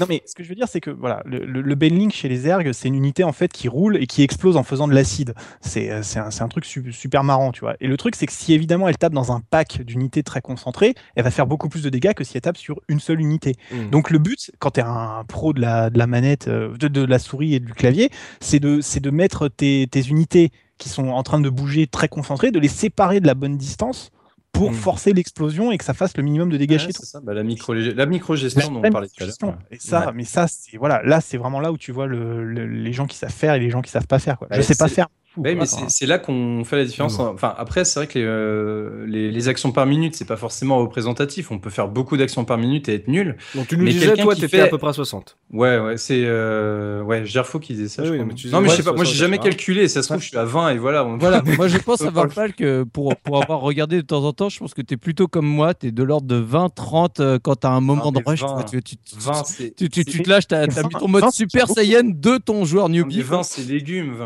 20, Non, mais 20, 20, c'est- non, non, c'est légumes au niveau StarCraft, mais 20, ça veut dire que tu cliques sur ta souris toutes les 3 secondes. C'est déjà énorme. Enfin, je veux dire, euh, Je t'as- pense peux que être tu te plus rends pas compte du- que ça. hein. de ce qui se Ouais, passe. mais euh. le- si t'as le clavier et tout, euh, c'est. Si si- Oui. justement, Non, mais- mais avec le, clavier, tu montes vite fait à 70-80. Et c'est un score nul pour, pour ceux des gens qui jouent à StarCraft. Mais Oui, parce que voilà. les pros, ils font quoi? Ils font à peu près 300 actions par minute. 300, ouais, la moyenne, c'est 300 à peu près. Avec Mais, le- mais quand tu regardes les, forcément les streamings et tout, tu vois les mecs, ils sont tout le temps en train de cliquer par terre et tout. En fait, ils gardent une- un peu comme un peu comme quelqu'un qui fait un- une course, enfin qui, est- qui est en train de courir et tout. Mais euh, quand il, en fait, même quand il fait rien, il va continuer de trottiner sur place. Enfin, c'est c'est Faut être dans le rythme, hein. Faut être Ouais, dans le non, rythme. hein. C'est un, sport. hein. Il faut. Ça, il faut- bah ouais. Il y a de la mémoire musculaire dans StarCraft, hein. c'est un truc de fou. hein. Si, si tu veux être bon, il faut il faut t'entraîner à faire des choses simples. Il faut t'entraîner à être capable de faire des choses à droite et à gauche en même temps, à, à être sur deux endroits de la carte. euh, voilà, enfin. Et- Plus euh, tout ce qu'on a dit tout à l'heure quand Soubi nous parlait de ses expériences où il faut que tu connaisses les build orders, les timings. euh, mais moi, moi, franchement, je, Oui. je- je suis vraiment nul à StarCraft, mais j'adore regarder euh, le, des parties. le- les, des parties parce que quand tu as joué un peu à StarCraft et que tu sais à quel point c'est compliqué de faire des choses qui visuellement rendent quand même sont super classe et d'en faire autant de différentes aussi vite, oh, c'est quand même vachement plaisant quoi. C'est comme du sport, mais non mais c'est comme du sport mais intéressant. Enfin, pour moi, c'est ça que ça veut dire. J'ai beaucoup de mal à regarder du sport. Salut très tous les sportifs qui nous écoutent. Non, mais, non, non, mais, non, non, mais ce que je veux dire, c'est que moi, moi, j'aime pas regarder le sport, mais je trouve que regarder du StarCraft, c'est vraiment euh, intéressant. Je vais pas me regarder des dizaines d'heures d'émissions à la suite, mais de temps en temps, euh, une partie de 30 minutes de StarCraft où il s'est passé plein de choses, c'est intense, quoi. Il se passe vraiment beaucoup de choses. Ce qui est génial, c'est regarder justement un commentateur sportif de StarCraft par rapport à un commentateur euh, sportif de n'importe quel autre sport. Mm. C'est juste extraordinaire le débit qu'il est obligé d'avoir parce que sinon il loupe toutes les informations Ah qui ouais. sont en train de se passer Mmh, sur la hallucinant. Et ça demande un travail mental, mais de fou, parce que du- il faut que, en tant que commentateur, tu comprennes ce qui est en train de se passer et retranscrire en, en- dans l'immédiateté ce qui est en train de se passer. Mhm. Mais c'est c'est un truc qui est absolument génial. Je voulais juste revenir sur deux points vraiment au niveau du gameplay. Euh, avant de parler plus du côté e-sport, justement, euh, on, on en a déjà parlé, mais c'est vrai que pour moi, la vraie force de StarCraft, c'est ces trois races qui sont vraiment complètement différentes dans la Mhm. manière d'être jouées et ça ça se faisait vraiment très peu à l'époque et c'est vrai que que ce soit pour les unités que tu as que ce soit dans la manière dont tu construis tes bâtiments que ce soit les pouvoirs qu'elles vont avoir etc Starcraft moi je trouve que c'est vraiment un jeu qui est parfait pour ça, qui a trouvé quasiment un équilibre dès son époque, même s'ils ont dû faire des rééquilibrages parce que forcément il y avait déjà des erreurs. Mhm. Mais quand tu commences, toi, tu fais ta première partie, tu dis tiens, je vais essayer euh, les ergs. Et là, tu vois que par rapport à tout ce qui se faisait avant, ça se jouait complètement différemment de tout ce que tu avais l'habitude dans les RTS. Il faut pas se leurrer. Toi, tu avais l'habitude, notamment quand tu sortais de Warcraft, machin ou autre, tu avais ta manière de jouer. Et là, d'un coup, il changeait totalement la manière de jouer. Et pourquoi les ergs ont marqué autant les joueurs, au-delà de leur design euh, Mhm. alien euh, croisé, euh, menthe religieuse croisée, euh, Tyrannide. euh, tyrannide, c'est vraiment parce que la manière dont tu abordais la stratégie Zerg, c'était complètement différent et tu réapprenais tout. Et pareil avec les Protoss, tu sentais à l'époque que les Protoss, bah, c'était super costaud, mais tu comprenais pas comment les optimiser parce que c'était tellement cher, ils étaient tellement plus costauds, mais en fait, euh, en Zerg, tu avais l'impression d'aller super vite en deux secondes et demie, donc tu n'arrivais pas à comprendre. Et puis au fur et à mesure que tu découvres le jeu, tu te rends compte que finalement, le fait que ton constructeur Protoss, euh, une fois qu'il a balancé le, le site à construire, il peut aller faire autre chose et ça te permet de faire des développements de base à une vitesse complètement folle. Enfin, c'est c'est génial. Tu Mm. avais vraiment un sentiment de progression dans chacune des races que j'ai jamais retrouvé dans un autre jeu de stratégie. Et StarCraft, pour moi, c'est ça, quand je disais qu'il m'a beaucoup plu qu'un Total Annihilation ou, ce que, ou autre, c'est que vraiment, j'avais l'impression d'avoir trois camps, mais vraiment aussi amusant à jouer et chacun avec leur style. T'as, t'as à un moment, t'as tout, chacun des joueurs a toujours eu son délire. euh, bon, bah finalement, euh, j'ai mes Terran. Oh, j'ai découvert le, le tank en mode. euh, Ah ouais, en les mode siège, pense oh là là. Ah, c'est tellement bon. et tu commences à, à en foutre partout. euh, tu sais, tu te fais des rangées qui, qui, avec rien que le son du. Tu t'amusais à les mettre en mode siège et les remettre en mode normal juste pour le plaisir d'écouter le son, tellement c'était classe. Moi, enfin, franchement, je, Ah, le mission tu euh, les découvres, il est trop trop bien. Enfin, Voilà, Quand tu jouais en réseau contre un autre terrain, quand tu entendais Nuclear Launch Detected, tu faisais Ah. non Voilà, aussi, c'est ouais. c'est tout ça qui fait que StarCraft, moi je trouve que c'est exceptionnel parce que voilà, chaque unité a sa personnalité et c'est pas genre euh, ce qui était la grande mode, je trouve, de l'époque de dire voilà, j'ai un jeu, t'as 200 unités différentes, mais au final, c'est euh, t'as quasiment aucune, Mhm. euh, aucune personnalité par unité. T'en as 200, mais elles se ressemblent toutes ou elles font quasiment à peu près toutes la même chose. Enfin, là, chacune avait vraiment un rôle, chacune avait un- une vraie gueule, un vrai design, avec un vrai plaisir de les voir euh, se, se mettre en mouvement, etc. C'est ça vraiment la force pour moi du, du gameplay de StarCraft. Et je pense que Mm. c'est ce qui fait que les gens ont accroché, c'est ce qui fait que cet équilibre marchait super bien, et c'est ce qui fait que ça a développé l'e-sport de manière complètement enfin phénoménale. Le StarCraft avec euh, Counter-Strike de l'époque, Mm. faut pas se leurrer, mais c'est les deux jeux qui ont fait que l'e-sport est devenu ce qu'il est aujourd'hui.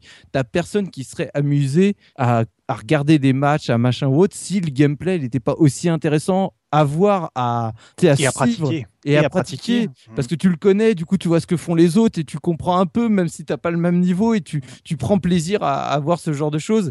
Et franchement, quand tu vois que bah c'est il n'y a pas de mystère, StarCraft comme d'autres jeux de Blizzard à son époque comme Diablo 2, Mm. s'ils se vendaient toujours autant 15 ans après la sortie du jeu, bah, c'est pas pour rien, c'est parce que le jeu, même 15 ans après, il était toujours aussi bon. Et y a- je pense qu'il y avait que Blizzard qui était capable de sortir des jeux comme ça où tu allais en boutique, on, l'a- on avait déjà parlé au moment de Warcraft 2, tu retournais dans la boutique 10 ans après, bah, tu avais toujours ton bundle StarCraft qui était là à la vente. quoi. Mm. T'as aucun autre jeu qui fait ça. quoi.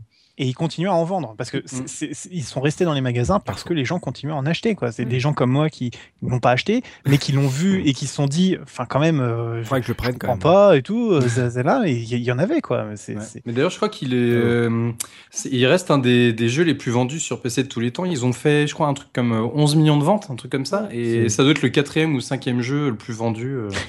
Mais c'est pas surprenant et je pense que en fait l'avantage du gameplay de Starcraft c'est que sincèrement là on, on peut pas parce que du- on n'a pas le temps de l'émission mais on pourrait en parler pendant deux mois sans jamais être arrivé au bout de tout ce qu'on peut ça. raconter. Et je veux voilà je, je le dis tout de suite pour pas frustrer euh, les auditeurs qui s'attendaient peut-être à ce qu'on fasse un, un descriptif de tous les builds de tous les machins de toutes les possibilités. Ce sera absolument Non, impossible tellement le jeu est riche. Mais c'est ça qui est génial dans le jeu c'est que finalement à chaque fois t'en découvres. Et au fur et à mesure que les années passaient, tu découvrais des nouvelles stratégies, tu avais des nouvelles choses qui arrivaient. Et enfin voilà, ce, ce jeu est extraordinaire pour ça. Et pareil avec Broadwar quand t'es arrivé avec les nouvelles unités où tu faisais des nouveaux trucs. Moi, Oh, les lurkers chez les ergs. voilà, ty- typiquement, c'est le genre de choses où, en fait, euh, moi, j'ai dans ma carrière de joueur de StarCraft, j'ai commencé par les Zergs, j'ai beaucoup joué Zerg. Après, j'ai fait Terran, beaucoup de, je m'amusais avec les chars, les machins. Puis après, je suis allé au Protoss. Puis quand Broadwar est arrivé, oh, je me suis remis à fond sur les Zergs parce que j'adorais cette espèce de, je, je me rappelle plus du, donc du nom là, du, du de l'hydraliste que tu fais évoluer,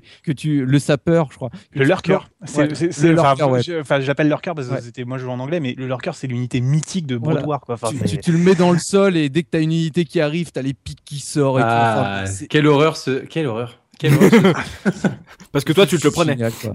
Oui, moi, j'ai jamais joué ça. Je détestais les ergs. Moi, j'ai toujours joué Terran et Protoss. euh, Euh, moi, j'ai, moi, j'ai joué Protoss principalement parce que je, vraiment, je, c'est la race que je préférais le plus. Et d'ailleurs, c'est marrant parce que tu vois, on est avec seulement, avec seulement trois, trois races, on est quand même là trois types de joueurs quand même un petit peu différents. Parce que pour moi, les ergs, il faut, il faut une micro quand même qui est assez balèze parce que les, les, les ergs, ils sont fragiles, il faut que tu reproduises tout le temps. Les larves, elles sont pénibles à aller chercher et tout. Enfin, c'est, c'est vachement galère. Moi, j'aimais bien les Protoss parce que justement, t'avais moins à gérer vu que c'était des unités plus grosses avec leurs Ouais. boucliers. Fallait quand même, fallait quand même monter fallait, fallait quand même monter la masse hein, si tu voulais gagner. Il fallait, fallait quand même faire un bon, un bon pack d'unités. Mais franchement, avec deux zélotes, tu pouvais gérer quatre Terran, euh, quatre marines ou, euh, ou, un, ou un flamer. Le Firebat hein, chez les Terran, quand même. Le mec avec ses lance-flammes là, et son, et son cigare. C'est- Enfin, ah, il est trop bien quoi. Enfin, je veux dire, c'était, c'est Need a Light. voilà, enfin, c'était- c'est, excellent quoi. J'aime Voilà. j'aime seul- l'odeur du napalm. euh, Le- L'odeur du napalm le matin, ouais, ouais. Ouais, parce qu'en plus, bon, il y a toujours le côté euh, fanboy de chez Blizzard de toujours Mm. mettre des petites, euh, des petites piques à, à, à des films, à des références culturelles de leur époque et tout. Enfin, typiquement, la, la mission, tu dois détruire un canon à ion et le canon à ion, c'est une copie du canon à ion de Star Wars euh, épisode, Ah, euh, épisode 5 euh, sur euh, Hot. Ouais. Tu vois, tu fais Oh, mais il est quand même vachement rond et vachement pointu, comme quand ils essayent de s'enfuir de Hot. C'est tu fais Waouh, mais ok, c'est cool. c'est, c'est- mais c'est c'est des trucs, tu, tu sens que c'est des gens qui ont baigné dans, une époque de, cinéma, de musique, de. Voilà, et puis bah, ça, transparaît, quoi. Et c'est ça que, à mon avis, a perdu le Blizzard moderne, c'est d'être devenus simplement des gens qui font des choses qui prennent pas trop de risques et qui, où ils ont, à mon avis, moins de plaisir à le faire. Quoi. Mais le, Enfin, le- le seul oui. bémol en termes de justement de nou- nouvelles créatures, euh, justement j'en profite pour faire mes book sur Broadwar, et même si c'est une créature que j'adore, parce qu'il faut savoir que dans les Protoss, ma créature préférée c'était les Archons, parce que c'est en gros c'était les deux Templiers que tu fusionnais, et je trouvais le design de la créature super méga classe et son attaque super méga classe, et donc dans Broadwar tu as les Archons noirs qui, où tu fusionnes deux Templiers noirs, et tu avais un des sorts de, de, de cette unité qui était le contrôle mental.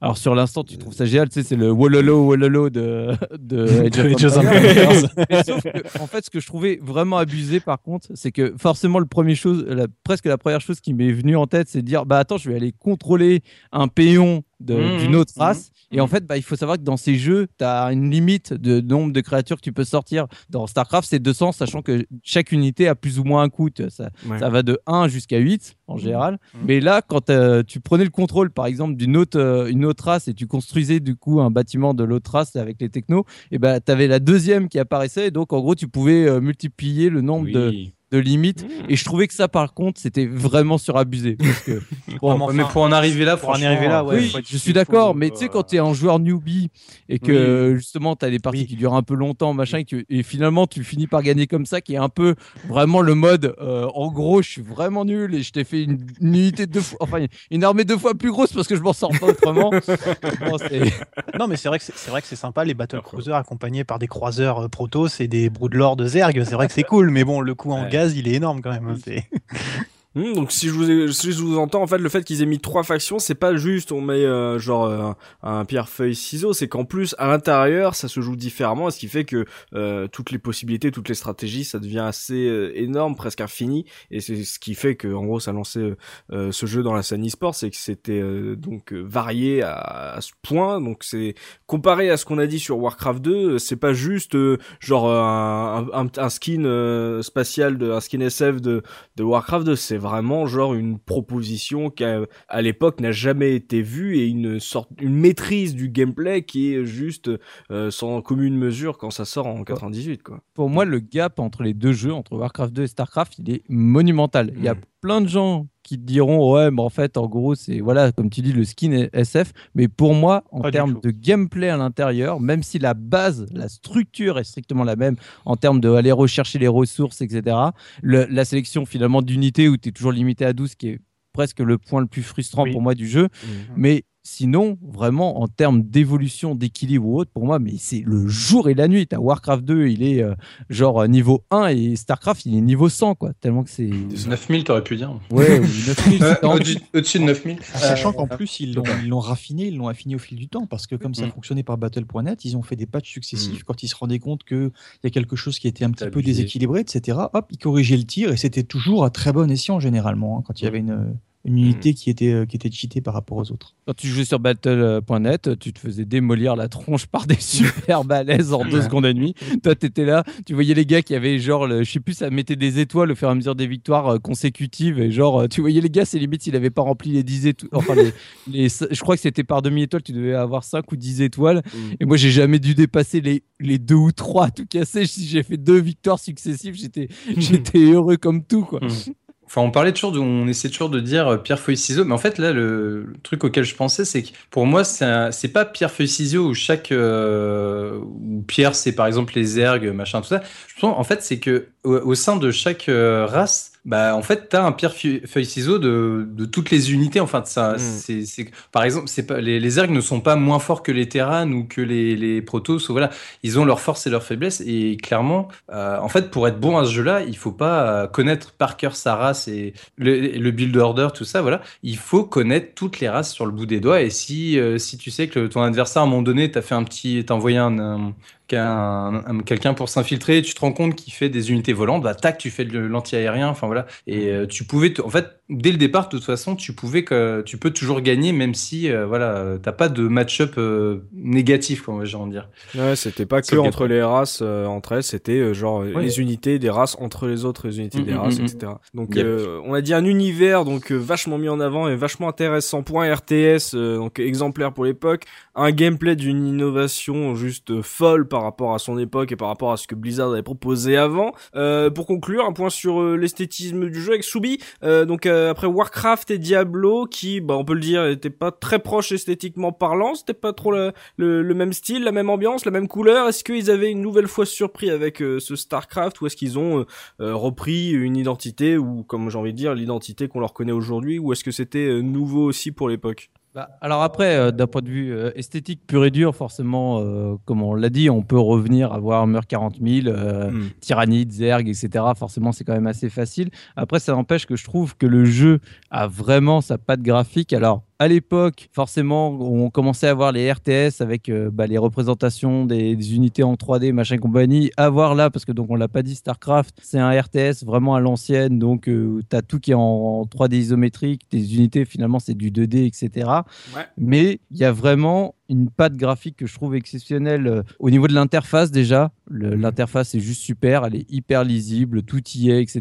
Tu as ce truc que moi j'adore dans, dans ces jeux-là où quand tu cliques sur une unité, tu as son petit visage qui apparaît animé, Mhm. avec la voix bien sûr qui s'ajoute, mais je trouvais que voilà, ça, ça, ça te rajoute un cachet qui est, qui est juste extraordinaire. Et donc, en fait, bah, comme je disais, contrairement à, Total Annihilation, où moi je trouve que justement la DA de Total Annihilation est vraiment fa- fade, quoi. Elle est froide, fade, il n'y a pas grand chose. Mhm. Là, tu te retrouves avec trois races. Alors, tu as les Terranes qui, bien sûr, retrouvent donc ce côté un peu terrien, mais tout en construction métallique. Euh, là, on retrouve justement le froid, l'évolution technologique un peu pas super bien maîtrisée, etc.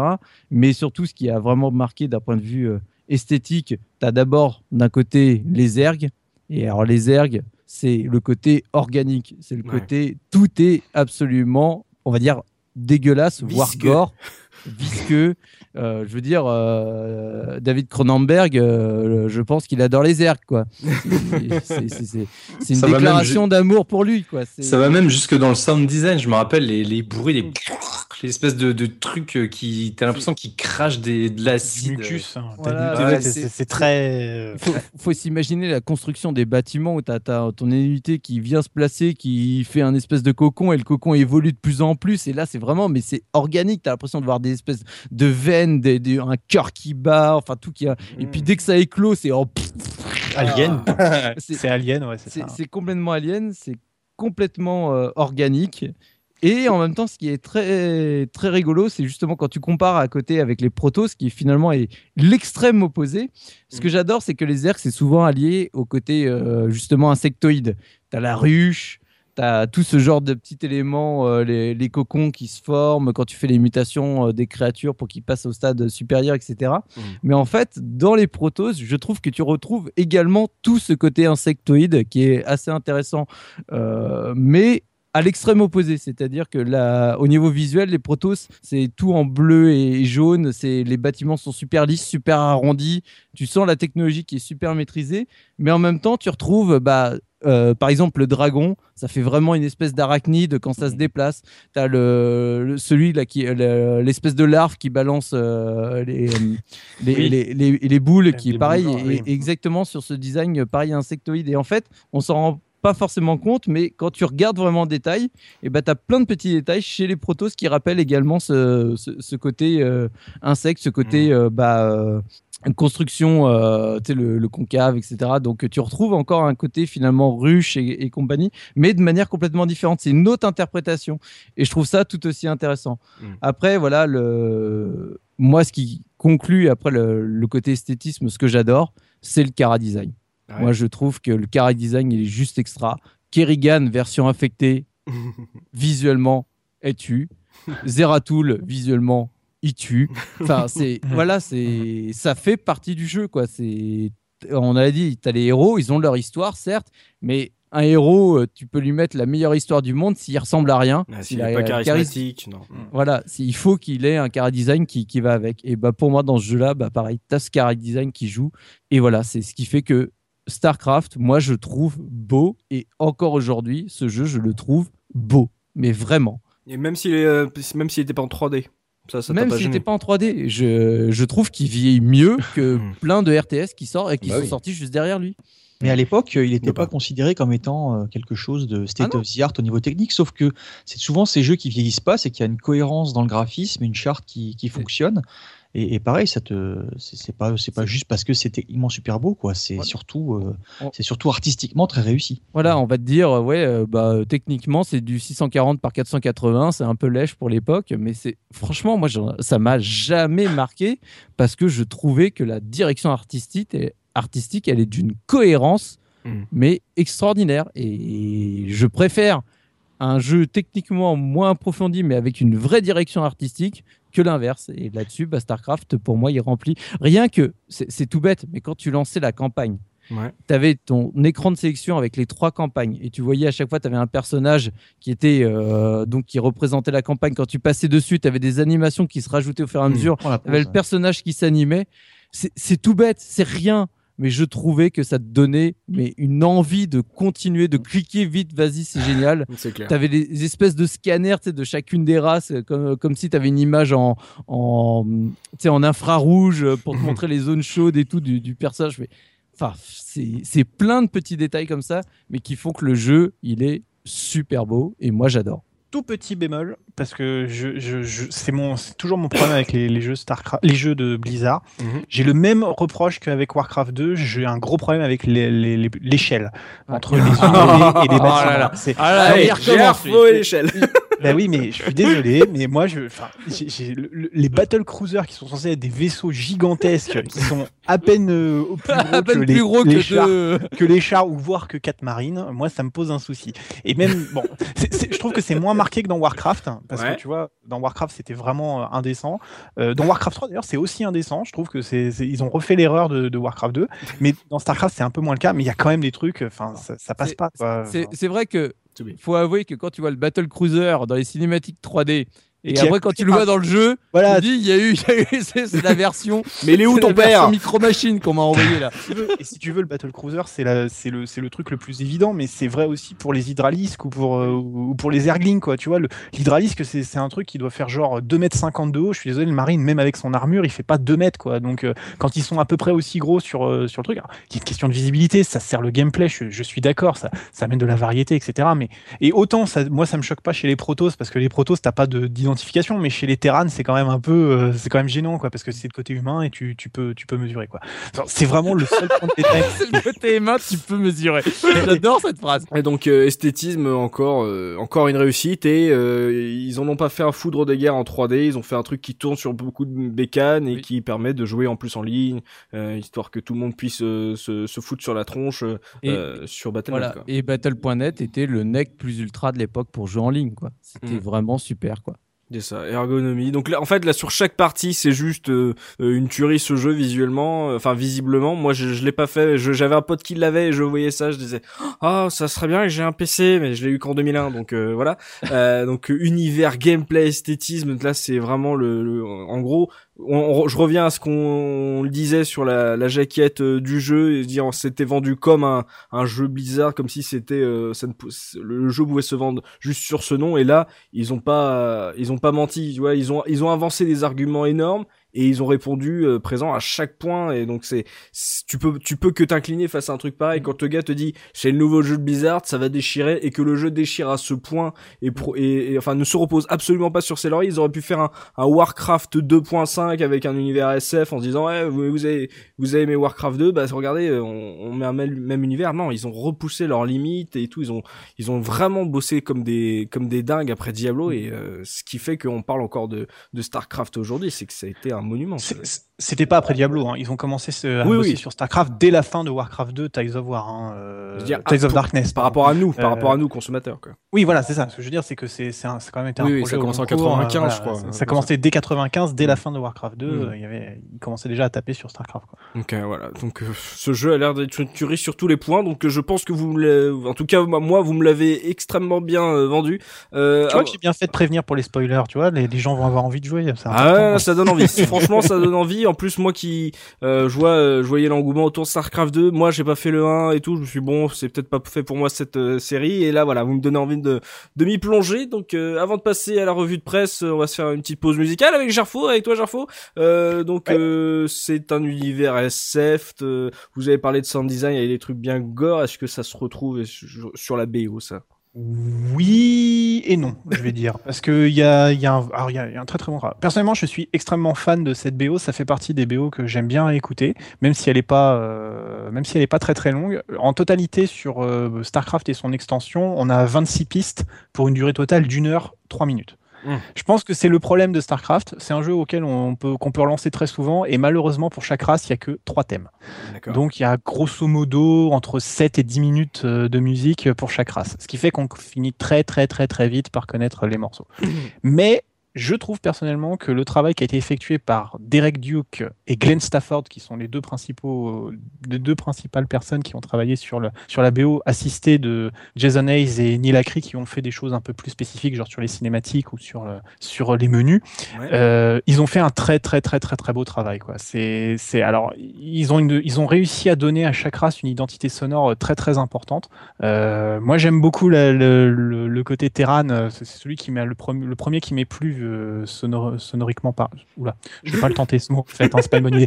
C'est le premier univers euh, sonore qui m'est qui m'est vraiment bien euh, bien bien accroché. Donc on a, moi je trouve qu'on a une espèce de mélange un petit peu country, un petit peu métallique en même temps. C'est c'est assez particulier, mais ça donne une identité, bah, comme je disais au tout début, trucker de l'espace. C'est les confédérés de l'espace, quoi.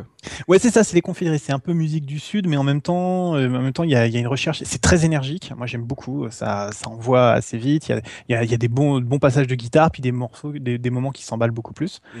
Et puis dès qu'on passe sur les ergs, alors là, c'est une musique euh, beaucoup plus électronique, euh, mais qui où on a, on entend encore quelques riffs euh, très forts qui ressemblent un peu à des cris. On a, on a un peu le côté euh, un peu angoissant et tout, et en même temps, il y, a, il y a une sensation de puissance qui sort. Et puis quand on passe chez les Protos, qui est peut-être un petit peu plus faible, je trouve, que, que les deux autres.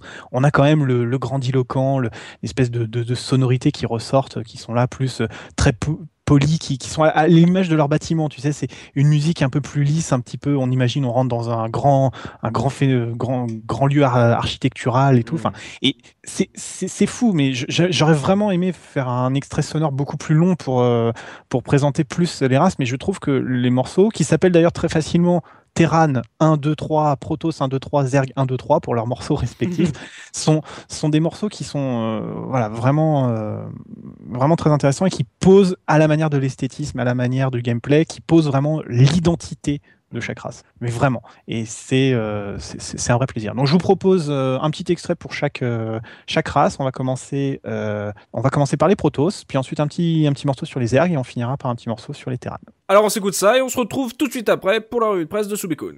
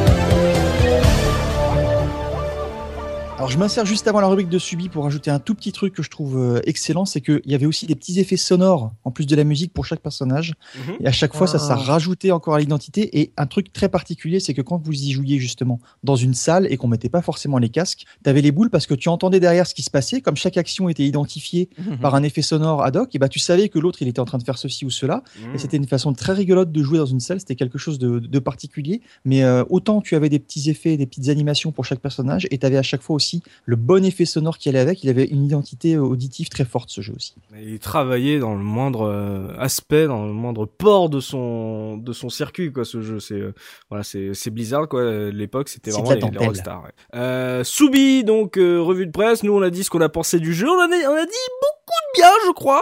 Euh, Est-ce Oui. que ça a été le cas de la presse à l'époque? Eh bah, je, vais parler de deux tests, donc euh, bah, parce que forcément à l'époque, euh, et on l'a déjà fait, euh, bah, les deux tests que j'ai sous la main, c'est le test de chez Joystick et le test de, de chez Génération 4. Et je ne vous cacherai pas que j'ai eu euh, le cœur déchiré, mais littéralement, quand j'ai lu le test de Joystick. J'ai jamais autant été déprimé à la lecture d'un test, euh, parce que voilà, vous l'avez compris, StarCraft est un, est un jeu que j'aime avec beaucoup d'amour et je trouve qu'il a apporté énormément de choses. Ouais. Et quand je lis ce test, mais je, je me dis, c'est pas possible, je l'aurais lu à l'époque, ça se trouve, je serais passé à côté d'un jeu immense.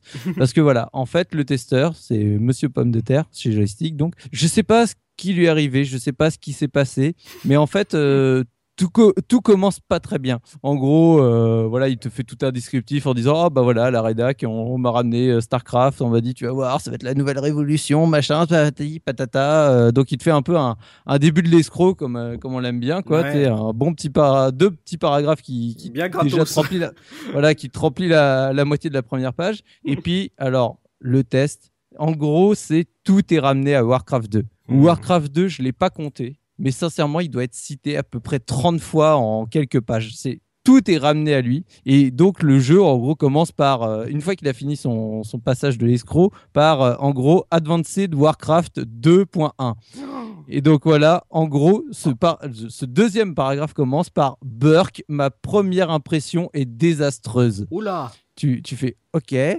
En gros, ce qui, co- ce qui commence, euh, c'est la le système de gestion de ressources qu'il n'aime pas du tout. Le fait de retourner avec le fait que tu, tu, prends un péon qui va chercher une ressource et qui doit la ramener à, au camp de base. Voilà, pour lui, c'est en gros, c'est complètement has-been. euh, Hmm. Total Annihilation, c'est tellement 10 000 fois meilleur par rapport à ça. Non, mais voilà, c'est vraiment. Attends, je, je, je Pour vais le coup, c'est dire. peut-être le truc que Total Annihilation faisait bien. hein, donc, euh, Non, mais je. peut-être pas lui reprocher ça. Certes, mais je reproche pas ça. Je, je reproche Hmm. le fait de dire, voilà, en gros, ils font encore euh, comme dans Warcraft 2. Du coup, en gros, c'est vraiment, euh, c'est vraiment moyen parce que, en gros, ce qui est écrit dans le texte, je ne l'avance pas. C'est pour lui, c'est une régression darwinienne. Ah oui, quand même. En gros, c'est vraiment pour dire. Même point- le mec. Il a joué au jeu vraiment ou? Ah bah non non c'est c'est vraiment attendez je, je- ah, si, si vous me croyez pas je vais, je vais vous le lire en, Non, je en te direct. crois pas. Alors, je ne vais pas faire le début non plus. Je ne m'attendais pas à ce que StarCraft soit sans rapport avec Warcraft. Il y a évi- effectivement Craft dans les deux noms, mais tout de même, ce système de double ressources et de paysans qui font les 100 pas présentent des limites que nous avons eu en deux ans et demi euh, tout le temps d'apprécier. Pourquoi avoir conservé alors que d'autres possibilités ont été explorées depuis avec bien plus de réussite dans Total Annihilation par exemple pour ne citer que lui? Comment expliquer ce conservatisme qui confine à la régression darwinienne? Oh là là là là. L'histoire lui a donné raison. oui, voilà, l'histoire lui a donné raison, monsieur Pomme de Terre. Euh, donc, euh, voilà, le, le- le test, en gros, vraiment, tu as, quasiment toute la première page qui est comme ça. Euh, quand tu arrives un peu plus loin, c'est hors de moi, contre mon gré, blablabla. Hors de moi, contre mon gré, blablabla. Hors de moi, contre mon gré, blablabla. Il y a que des trucs comme ça, tu vois. c'est- c'est- en gros, souvent, il finit quand même par dire Ouais, voilà, euh, vraiment, le, le début du jeu, ça m'a complètement agacé, mais j'ai fini par m'y attacher à la fin. Sauf que ce que tu retiens quand même, c'est Oui. qu'il passe le temps à dire qu'il il est en colère, ça lui plaît pas, c'est complètement, euh, tu sais, euh, enfin, c'est complètement euh, en, en- en décalage avec ce qui se fait à l'heure actuelle. Enfin, vraiment, te- pendant deux pages, t'as que ça. Et donc, euh, tu vois, déjà, ça, ça, ça me fait un peu de peine. Et surtout, bah, du coup, euh, moi, après, quand j'ai commencé à regarder ça, je me suis dit, attends, c'est pas possible. Je- je- je- finalement, j'arrête de lire le test. Je vais direct à la, à la conclusion juste pour voir. Et donc là, c'est là où j'ai eu le deuxième choc euh, qui, qui m'a fait vraiment mal. Donc, euh, le, le jeu se retrouve avec 85% d'intérêt. Donc, ça commence bien. un, un très bon jeu qui aurait pu être un jeu de culte s'il n'avait pas eu à supporter les lourds euh, atavismes de Warcraft 2. La campagne est de très longue haleine, au moins 200 heures, mais s'avère Hein? épuisante et sans surprise. L'interface, par contre, est un bijou de simplicité et d'efficacité. Et par-dessus tout, il est possible très facilement de jouer jusqu'à 8 sur Internet. Attention, posséder StarCraft n'est vraiment nécessaire que lorsqu'on a réussi à se lasser de Total Annihilation. Il n'y a pas joué. Non, il faut. Mais- faut- faut ouais, c'est pas possible. Il y a pas 200 heures pour faire la campagne, même euh, quelqu'un qui est très mauvais, euh, Ouais, ça me paraît un peu excessif quand même. Ouais. c'est impossible. hein. Donc, euh, donc voilà, le, quand j'ai lu cette conclusion, franchement, j'ai pleuré. Je me suis dit, mais, comment tu peux dire ça de StarCraft? Ok, je comprends le fait que tu, tu dises, ouais, j'aurais aimé une évolution par rapport au système de ressources, etc.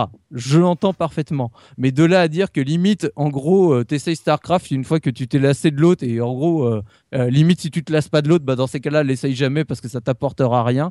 Le fait de dire que la campagne est complètement insipide, parce qu'en gros, c'est vraiment ce qui est écrit. hein. En gros, il te dit j'ai fini la campagne Terran, je me suis ennuyé comme c'est pas permis. Ah, S'il a mis 200 heures, oui, tu m'étonnes. oui, non, mais, ok.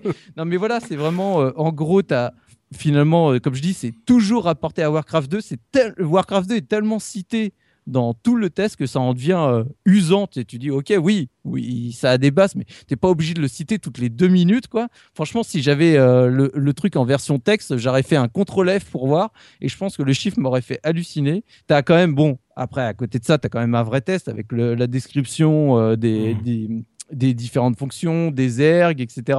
Mais par contre, pareil, tu vois, par exemple, les protos, ils sont très peu décrits. Et j'aurais même envie de dire, le, dans le test, t'as un instant révélation, parce qu'il te dit, en gros, peut-être que les joueurs confirmés découvriront à la longue le moyen de- d'en faire des vainqueurs. Parce qu'en gros, il te dit, ouais, je comprends pas les protos, ça me semble tellement moins fort que tous les, que les deux autres que je comprends pas ce qu'ils foutent là. Quoi. Non, mais il a pas joué 200 heures au jeu, c'est pas possible. Non, il, Enfin, il- un, pas. il a pas joué. Deux, il a dû être viré du cocktail de Blizzard. Ça doit être pour ça. Ah, ou, ou alors il est pote avec le, le RP de Total Annihilation. Hein. Oui. La RP, la RP. Ah, RP, Ouais. pardon. Donc, donc voilà, et donc, euh, alors après, il va se plaindre de la de l'IA de la campagne qui, comme je l'avais, je l'ai dit pendant l'émission, c'est vrai qu'elle est quand même inférieure par rapport à l'escarmouche, et il dit qu'en mode escarmouche, elle est meilleure. Mais de nouveau, à la fin, tu retrouves gestion des ressources préhistoriques. Euh, voilà, ça va, le mec qui fait une obsession là-dessus, voilà, euh, c'est c'est vraiment, t'as un C'est truc. pas euh, grave, hein. Et- un Et tu vois, la, la conclusion du test, c'est tu, tu sens le gars qui, qui se dit Ok, je suis vraiment en train de limite de, de descendre un jeu, mais je sais que normalement je dois pas, donc j'essaye quand même de faire plaisir à tout le monde. En gros, ça, dans sa dernière phrase, c'est Je me surprends moi-même et colle, malgré des réserves, un méga star au jeu. Quoi. Euh, en, en gros, là on m'a pas laissé le choix, je l'ai mis, mais bon, euh, voilà quoi. C'est. Enfin, je. C'est tout le reste de la rédac le kiff. Ils m'ont dit il faut mettre un méga star, mais euh, moi j'aime pas quoi. Voilà, ouais, vraiment, moi j'aime pas. Et franchement, ça ça m'a fait vraiment, vraiment de la peine. Je me suis dit, mais c'est c'est dommage parce que malgré qu'ils mettent, alors après 85%, je trouve qu'il mérite largement plus ce jeu, mais ça c'est mon avis personnel.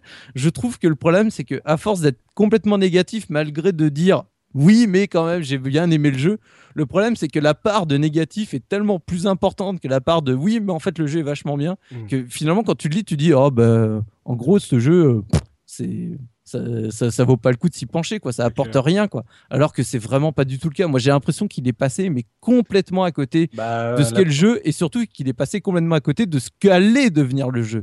Hmm. Bah, parce qu'il il dit à un moment donné, il dit pas euh, euh, le jeu aurait pu devenir culte. Bah mon gars, euh, maintenant il l'est. Hein. C'est Et, et- et sans vouloir être méchant, pour moi, Total Annihilation, euh, certes, il y a les, les passionnés de Total Annihilation, mais sauf que, euh, voilà, on en parle beaucoup moins à l'heure actuelle que C'est pas la même chose. C'est pas la même chose. C'est Voilà. pas- ça n'a pas le même niveau de. euh, Total Annihilation n'est pas joué en e-sport, je suis désolé, mais. Il est joué à béton, euh, Total Annihilation. Euh, Supreme, Su- Supreme Oh. Commander, Supreme Commander, qui est l'héritier euh, Oui. l'héritier historique, a quand même eu son petit moment. hein, je veux dire, avec Mais son bien extension, sûr. c'est un très bon jeu. hein, Enfin mais, voilà. mais bien sûr, mais euh, ça n'a pas la même aura. Franchement. euh, Je, je suis, euh, ça, je suis tout à fait d'accord. Mais à mon avis, l'aura de StarCraft euh, va baisser dans les années à venir aussi, vu Oui, ce qu'a bah, été StarCraft 2. Voilà. Voilà. donc, euh, Bon, voilà. Après ça, c'est un autre sujet. Voilà. Et donc, à côté de ça, Ouais. heureusement, parce qu'en plus, j'ai commencé par celui-là, tu vois, ça m'a miné dès le, dès le début de la revue de presse. Je me suis dit, ok, si ça commence comme ça, si chez Gen 4 c'est pareil, j'ai plus qu'à aller me pendre. Euh, et non, bon, heureusement de ce côté-là, Gen 4, euh, on va dire, euh, pas se rattrape, parce que c'est- mon avis personnel, mais en tout Mm. cas, propose un test qui correspond beaucoup plus à ce que j'ai ressorti à l'époque où j'ai joué au jeu. Bon, bien sûr, tu as encore une fois un petit premier, première page de l'escroc, parce que bah, il faut bien, mais en même temps, le test de Gen 4, euh, il est sur tellement de pages, je les ai même pas comptés, mais sincèrement, euh, ils se sont lâchés. Mhm. Là, pour le coup, euh, tu sentais que. D'ailleurs, ça avait fait la couve. hein. Chez Gen 4, ils avaient fait la couve avec le Protoss, euh, super classe. Mm. Et donc voilà, donc on retrouve là bah, vraiment le testeur. Il, il nous dit voilà, tout en découvrant ce jeu fascinant, tout joueur normalement constitué renoncera au sommeil. c'est parce que voilà, t'es es reparti euh, dans, dans ce genre d'aventure. Et euh, ok, il revient sur le fait que bah, c'est la gestion des ressources classiques, mais c'est ça que, que j'aime parce que c'est ce qui, ce qui correspond à ce que je pense. C'est mais univers fabuleusement original, génialement cohérent et merveilleusement foisonnant. Une vraie création, quoi. Donc, ok, tu as le système de ressources classiques, mais juste à côté de ça, tu as cet univers. Et c'est cet univers qui est vraiment important. Le- Ok, le gameplay, finalement, on peut dire, il est peut-être suranné au moment où il sort au niveau de sa gestion de ressources. Et vraiment, Ouais. c'est vraiment que de ce point de vue-là. Mais voilà, c'est. Et il va revenir parce que lui aussi, donc, va parler de Total Annihilation, forcément. Et il va dire rien de commun non plus avec le très anguleux et très froid Total Annihilation. Tu sens que justement, ça n'a pas été la même, euh, la même passion euh, du côté de la rédac. Alors après, là, il va vraiment te faire le descriptif parce que alors là, c'est ça qui est génial dans ce genre de jeu, c'est que les gars, ils peuvent te faire un test sur 20 pages et de façon, rien que d'écrire toutes les fonctionnalités, euh, ça, ça remplit des lignes. Donc, il va, il va te faire les terranes. Alors, il te précise bien que les terranes, il aime vraiment moyen. Il les trouve ternes, il s'emmerde à jouer avec lui, avec eux, en tout cas. Mm. Par contre, tu sens vraiment que le testeur, il a aimé les ergs, comme tout le monde à l'époque. Il faut pas Mhm. se leurrer. Euh, en gros, il te dit voilà, les ergs, c'est des créatures terriblement attachantes. Le gameplay zerg, c'est génial. Le gameplay zerg, c'est génial. Le gameplay zerg, c'est génial. Quoi. Limite, t'as un, un zerg euh, toutes les deux lignes au cas où tu avais oublié. Il revient sur les campagnes. Les campagnes, elles sont fabuleuses toutes les trois, il te le dit. Par contre, vraiment, le gros bémol qui m'a fait très mal quand j'ai lu le test, c'est qu'il te spoil, mais sauvagement le jeu. Quoi. En Ah gros, bah, toute l'histoire de Kerrigan, où, ok, aujourd'hui, on s'est permis de spoiler sauvagement, mais en même temps, j'ai envie de dire, tout le monde est au courant de l'histoire, mais à l'époque, T'as pas encore fait l'histoire. Et là, en gros, il te dit bah voilà, Kerrigan elle va être, elle va être euh, trahi par Mens, qu'elle va revenir euh, sous forme euh, hybride et compagnie. Tu fais euh, ça, t'aurais peut-être pu le laisser quand même euh, le plaisir aux joueurs de découvrir, tu vois, mine de rien. Ok, je comprends ton excitation parce que t'as t'as vraiment adoré cette séquence, mais je sais pas, laisse-en un peu pour les autres quand même. Donc voilà, c'est, je trouve ça dommage. Par contre, il revient sur l'originalité de la narration de la campagne, ce que euh, il était absolument pas abordé chez Joystick. Mhm. J'aime bien cette phrase, c'est qui cite un peu plus loin. On en parlait par rapport à la réalisation. C'est ok, rien dans la réalisation de Starcraft ne viendra ternir l'enthousiasme qu'elle suscite de- d'emblée, parce qu'en fait, ok, le- la réalisation c'est pas le nec plus ultra euh, de l'époque, mais par Mhm. contre, tout ce qui qui à côté, c'est voilà, on s'en fiche que la réalisation elle soit pas super. Alors oui, en moins, il va te dire voilà, la résolution en, six- en 640 par 480, c'est quand même un peu léger, mais à côté, c'est graphisme superbement imaginatif. L'interface, elle est parfaite. Petit point qui m'a fait rigoler, c'est le pathfinding est irréprochable. Je pense que les, les passionnés des dragons ne, ne- ne pourront que, que apprécier cette remarque. Ça. Voilà.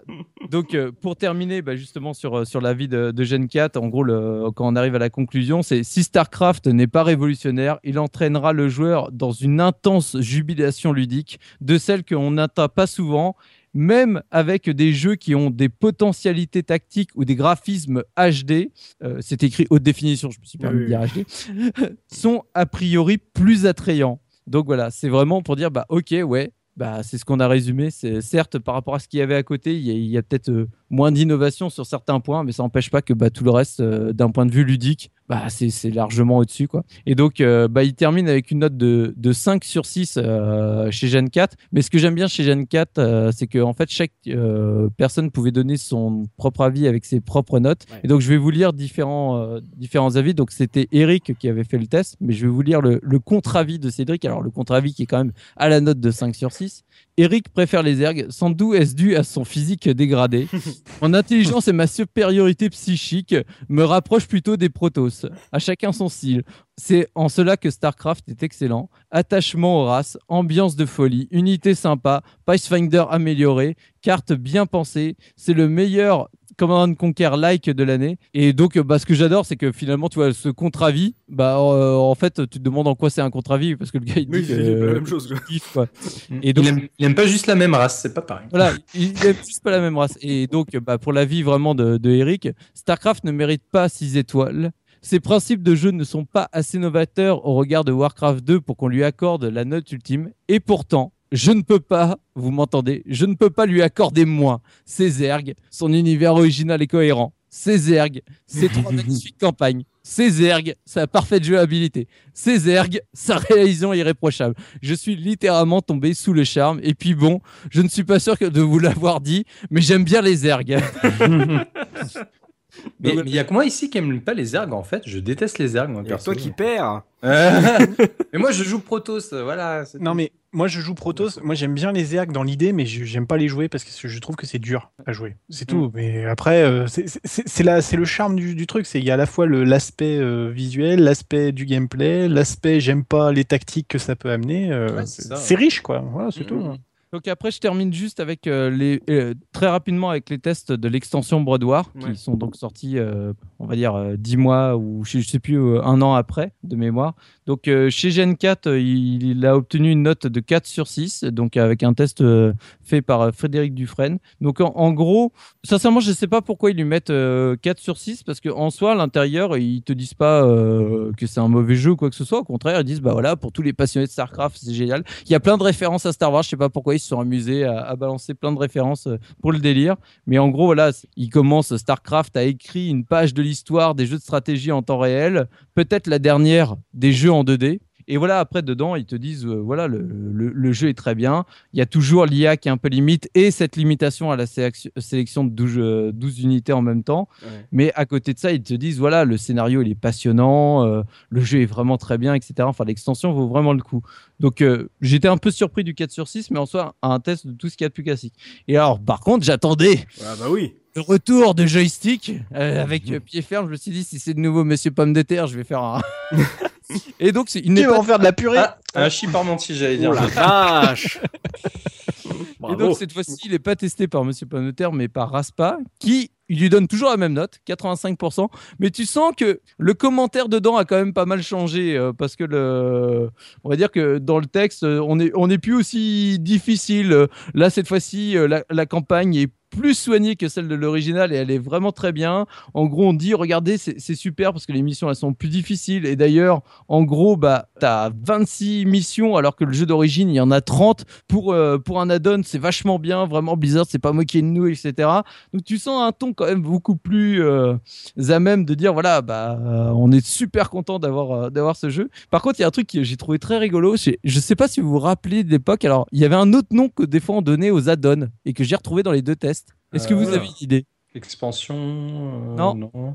Datadisk. Wow. Alors Bah, je là, pense que plus personne l'utilise. J'ai jamais entendu ça, moi. moi non Bah, plus. et bah, ça m'a marqué parce que je les ai retrouvés dans les deux tests. Moi, je l'ai entendu, mais euh, à cette époque-là, on parlait plus de datadisc. C'était, euh, c'était avant. Enfin, c'était Ah oui sur- moi, je- j'entendais ça sur les, les- surtout sur les productions Amiga ou euh, ST. Exactement. Et c'est pour ça que ça m'a vraiment surpris de le retrouver là. quoi. Je me suis dit, bon, bah, ok. euh, je... Les mecs qui sont un peu dans le passé, quoi.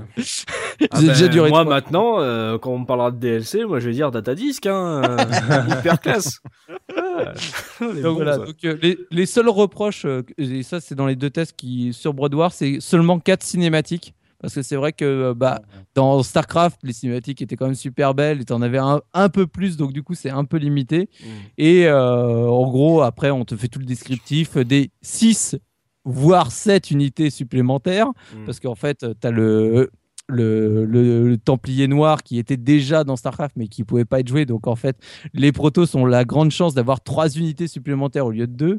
On te dit que Battle.net, c'est toujours aussi extraordinaire. Et, euh, et donc voilà. Donc. euh, le, le test correspond un peu plus à ce que j'imaginais à, la- à la sortie de la donne. Le seul truc que je me gardais un peu pour la fin, parce que je- j'en reviens à joystick parce que ça m'a vraiment euh, vraiment marqué.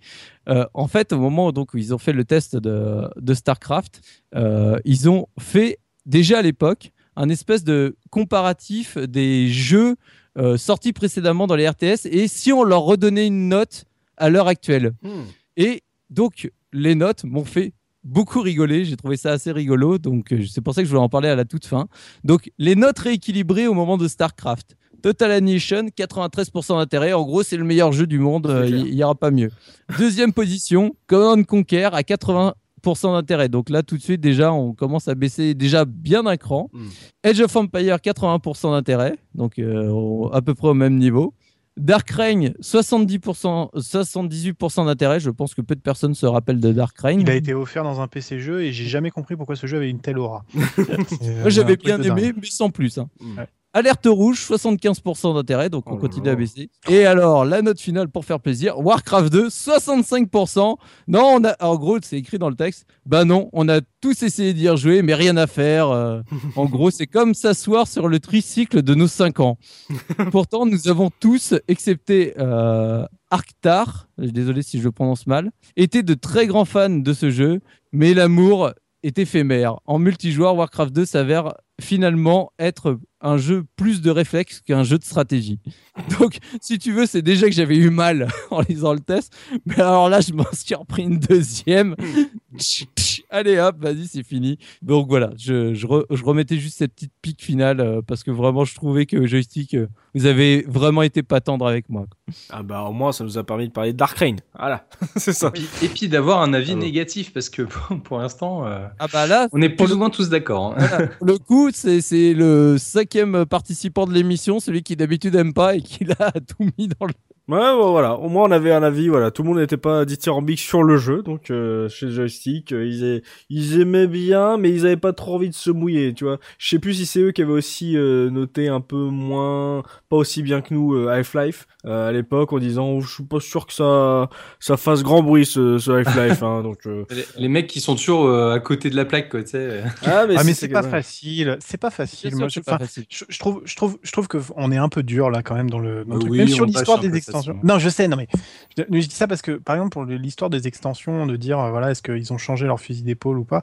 Mais c'est vrai que un- un- quelque chose qui rentre, le, tu, Soubi a dit genre il y a une note de 4 sur 6 pour un truc où globalement ils disent que c'est bien, mais c'est vrai que ils n'avaient pas encore connu ce que ça allait être que les vraies extensions abusées quoi. Je veux dire euh, maintenant avec le temps on regrette euh, l'idée de dire 10 mois après la sortie du jeu on a une extension de qualité qui apporte vraiment quelque chose.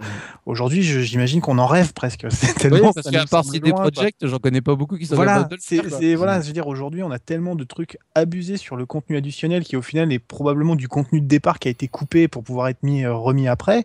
Euh, voilà, enfin, c'est, le genre de choses qui fait qu'on se dit, euh, c'est un petit peu, un petit peu gênant, quoi. Moi, je, moi, je, moi, j'ai pas trop envie de leur charger, de les charger là-dessus parce que, parce que comment tu peux deviner qu'une chose est bien? Si, si les gens savaient deviner quand, si une chose est bien, ça voudrait dire que les gens ne sortiraient que les choses qui sont bien et il y aurait Oui, que des succès non, et c'est quand- pas le quand cas. t'es un quoi. joueur et que tu y joues, tu sens si le jeu a du potentiel ou pas. Euh, C'est euh, Euh, les ça, anciens, les anciens de Joypad, donc euh, je crois que c'est Angel qui avait dit ça dans un podcast de Gameblog. Il disait euh, à l'époque, tu jouais 10 minutes un jeu, tu savais s'il était bon ou pas. Non mais là je suis d'accord, c'est là où je trouve que le test que de Soubi nous a lu est vraiment abusé parce que ça, ça- clairement ça laisse paraître que le mec a, y a pas joué. Mais après dire est-ce que ce sera un succès ou pas, euh, je veux dire voilà c'est un peu Mais plus. Moi, moi, je, je pense sincèrement qu'il y a joué et qu'il y a joué en profondeur. Je pense juste qu'il est parti avec un a priori, Mm. mais tel, tu sais, en gros, du, ouais. euh, d'un- un rejet absolu dès le départ qui fait que tout le reste, il a fait non, mais en gros, j'ai pas envie d'apprécier parce que j'aime pas cette partie-là, quoi. Mais je sais 200 pas, heures de moi- campagne, c'est pas possible, il y a pas joué. Oui, enfin 200, voilà, je veux dire, ou alors il est vraiment très mauvais. Et du coup, je comprends qu'il ne s'amuse pas, quoi. Mais euh, non, mais c'est vrai. Je veux dire, mais si tu veux, c'est là où je pense que dans, le, dans la critique, faut pas chercher à dire autre chose que ce que tu ressens, quoi. Et c'est là où c'est compliqué, parce que si tu vas pas dans le sens de commun de tes lecteurs, tu vas être un, un peu embêté. Mais euh, je veux dire, moi, il y a des jeux, j'ai jamais eu de, de changement d'avis sur un jeu. Je veux dire, j'y ai joué, je l'ai trouvé bien. Après, j'ai pu apprécier certains aspects supplémentaires mais je veux dire, ça me plaît ou ça me plaît pas, comme un film, quoi. Je veux dire, tu changes pas d'avis simplement parce que les gens t'ont dit qu'il était bien le film. À l'époque, Gerfo, euh, les tests qu'on lisait dans les magazines, les mecs c'était un peu, euh, on dit nos dieux. Je veux dire, on, on faisait beaucoup plus confiance aux testeurs Je à l'époque qu'aujourd'hui. je suis, mais je suis d'accord. J'ai lu console plus pendant très longtemps. Moi, je, enfin, c'est- bien pour ça qu'on a été jeux. nombreux à avoir acheté Super Star Wars par exemple, parce que la Oui, presse ils nous ont dit c'était vachement bien. C'est vrai. Ah de pas. Euh, Tu sens la blessure. C'est ça. Toujours pas fermé. Euh, donc euh, après euh, la revue de presse de Soubi, on va passer aux anecdotes euh, d'Avorpal, euh, histoire de voir si on a oublié des choses, des petits trucs croustillants, des petites anecdotes sur ce Starcraft. À vous, ça toi. Alors, euh, moi j'en ai quelques-unes sous le coude là. Donc, euh, pour commencer, bah ça c'est une petite anecdote de développement. On... En fait, StarCraft, comme on l'a dit plusieurs fois, a été un petit peu accusé au début d'être un skin de Warcraft 2, donc d'être un, Warcraft de l'espace. Et ça s'est un petit peu confirmé à l'E3 euh, de 96, où en fait ils ont fait une présentation publique, euh, Blizzard de StarCraft. Ouais. Et en fait, le public l'a très mal reçu, le jeu. Il a vraiment. euh, les gens euh, trouvaient que c'était euh, sans intérêt. Enfin voilà. Que ça, ça les a pas emballés plus que ça. Et en fait, là où, pour moi, j'a- j'adore Blizzard pour ça. Enfin, pour ce côté, bah voilà, on écoute nos joueurs. Ils ont quasiment tout repris de zéro. Enfin, pas, pas de zéro complètement, mais voilà. Ils ont fait table rase. Ils ont dit, OK, euh, les gens n'aiment pas, bah on va faire autre chose. Et c'est là qu'ils ont eu l'idée de créer trois races avec des, euh, des propriétés spécifiques. Et voilà, et ce qui, a fait le jeu d'aujourd'hui, en fait. Donc, euh, ils ont juste simplement écouté leur public et ça c'est je trouve ça génial. Oui, alors ça c'est une anecdote assez marrante en fait, c'est que bah bah justement à cause de ce de, ce petit accident de parcours, on va dire, StarCraft a pris pas mal de retard dans son développement et du coup bah, quand le jeu a commencé à acquérir une petite aura de ah, il a l'air bien ce jeu et tout, mais le problème c'est qu'il ne sortait pas, voilà, il a été repoussé maintes et maintes fois au point qu'il y a un groupe de, de fans qui ont créé un qui ont créé un, une sorte de groupe qu'ils ont appelé les, euh, enfin le, le, le groupe a, a organisé une sorte d'opération fictionnelle. Alors c'est un peu chelou, hein, faut, faut se remettre dans le contexte, mais les mecs étaient un peu bizarres. Ils ont créé l'opération Can't Wait Any Longer, Mhm. donc euh, l'opération Qual. Et euh, en fait ça, voilà, ils ont euh, l'idée c'était un peu de, de titiller Blizzard en leur disant alors Alors. euh, vous le sentez quand vos jeux quoi. Alors pour looping, Can't Wait Any Longer, c'est je ne peux pas attendre plus longtemps. Oh non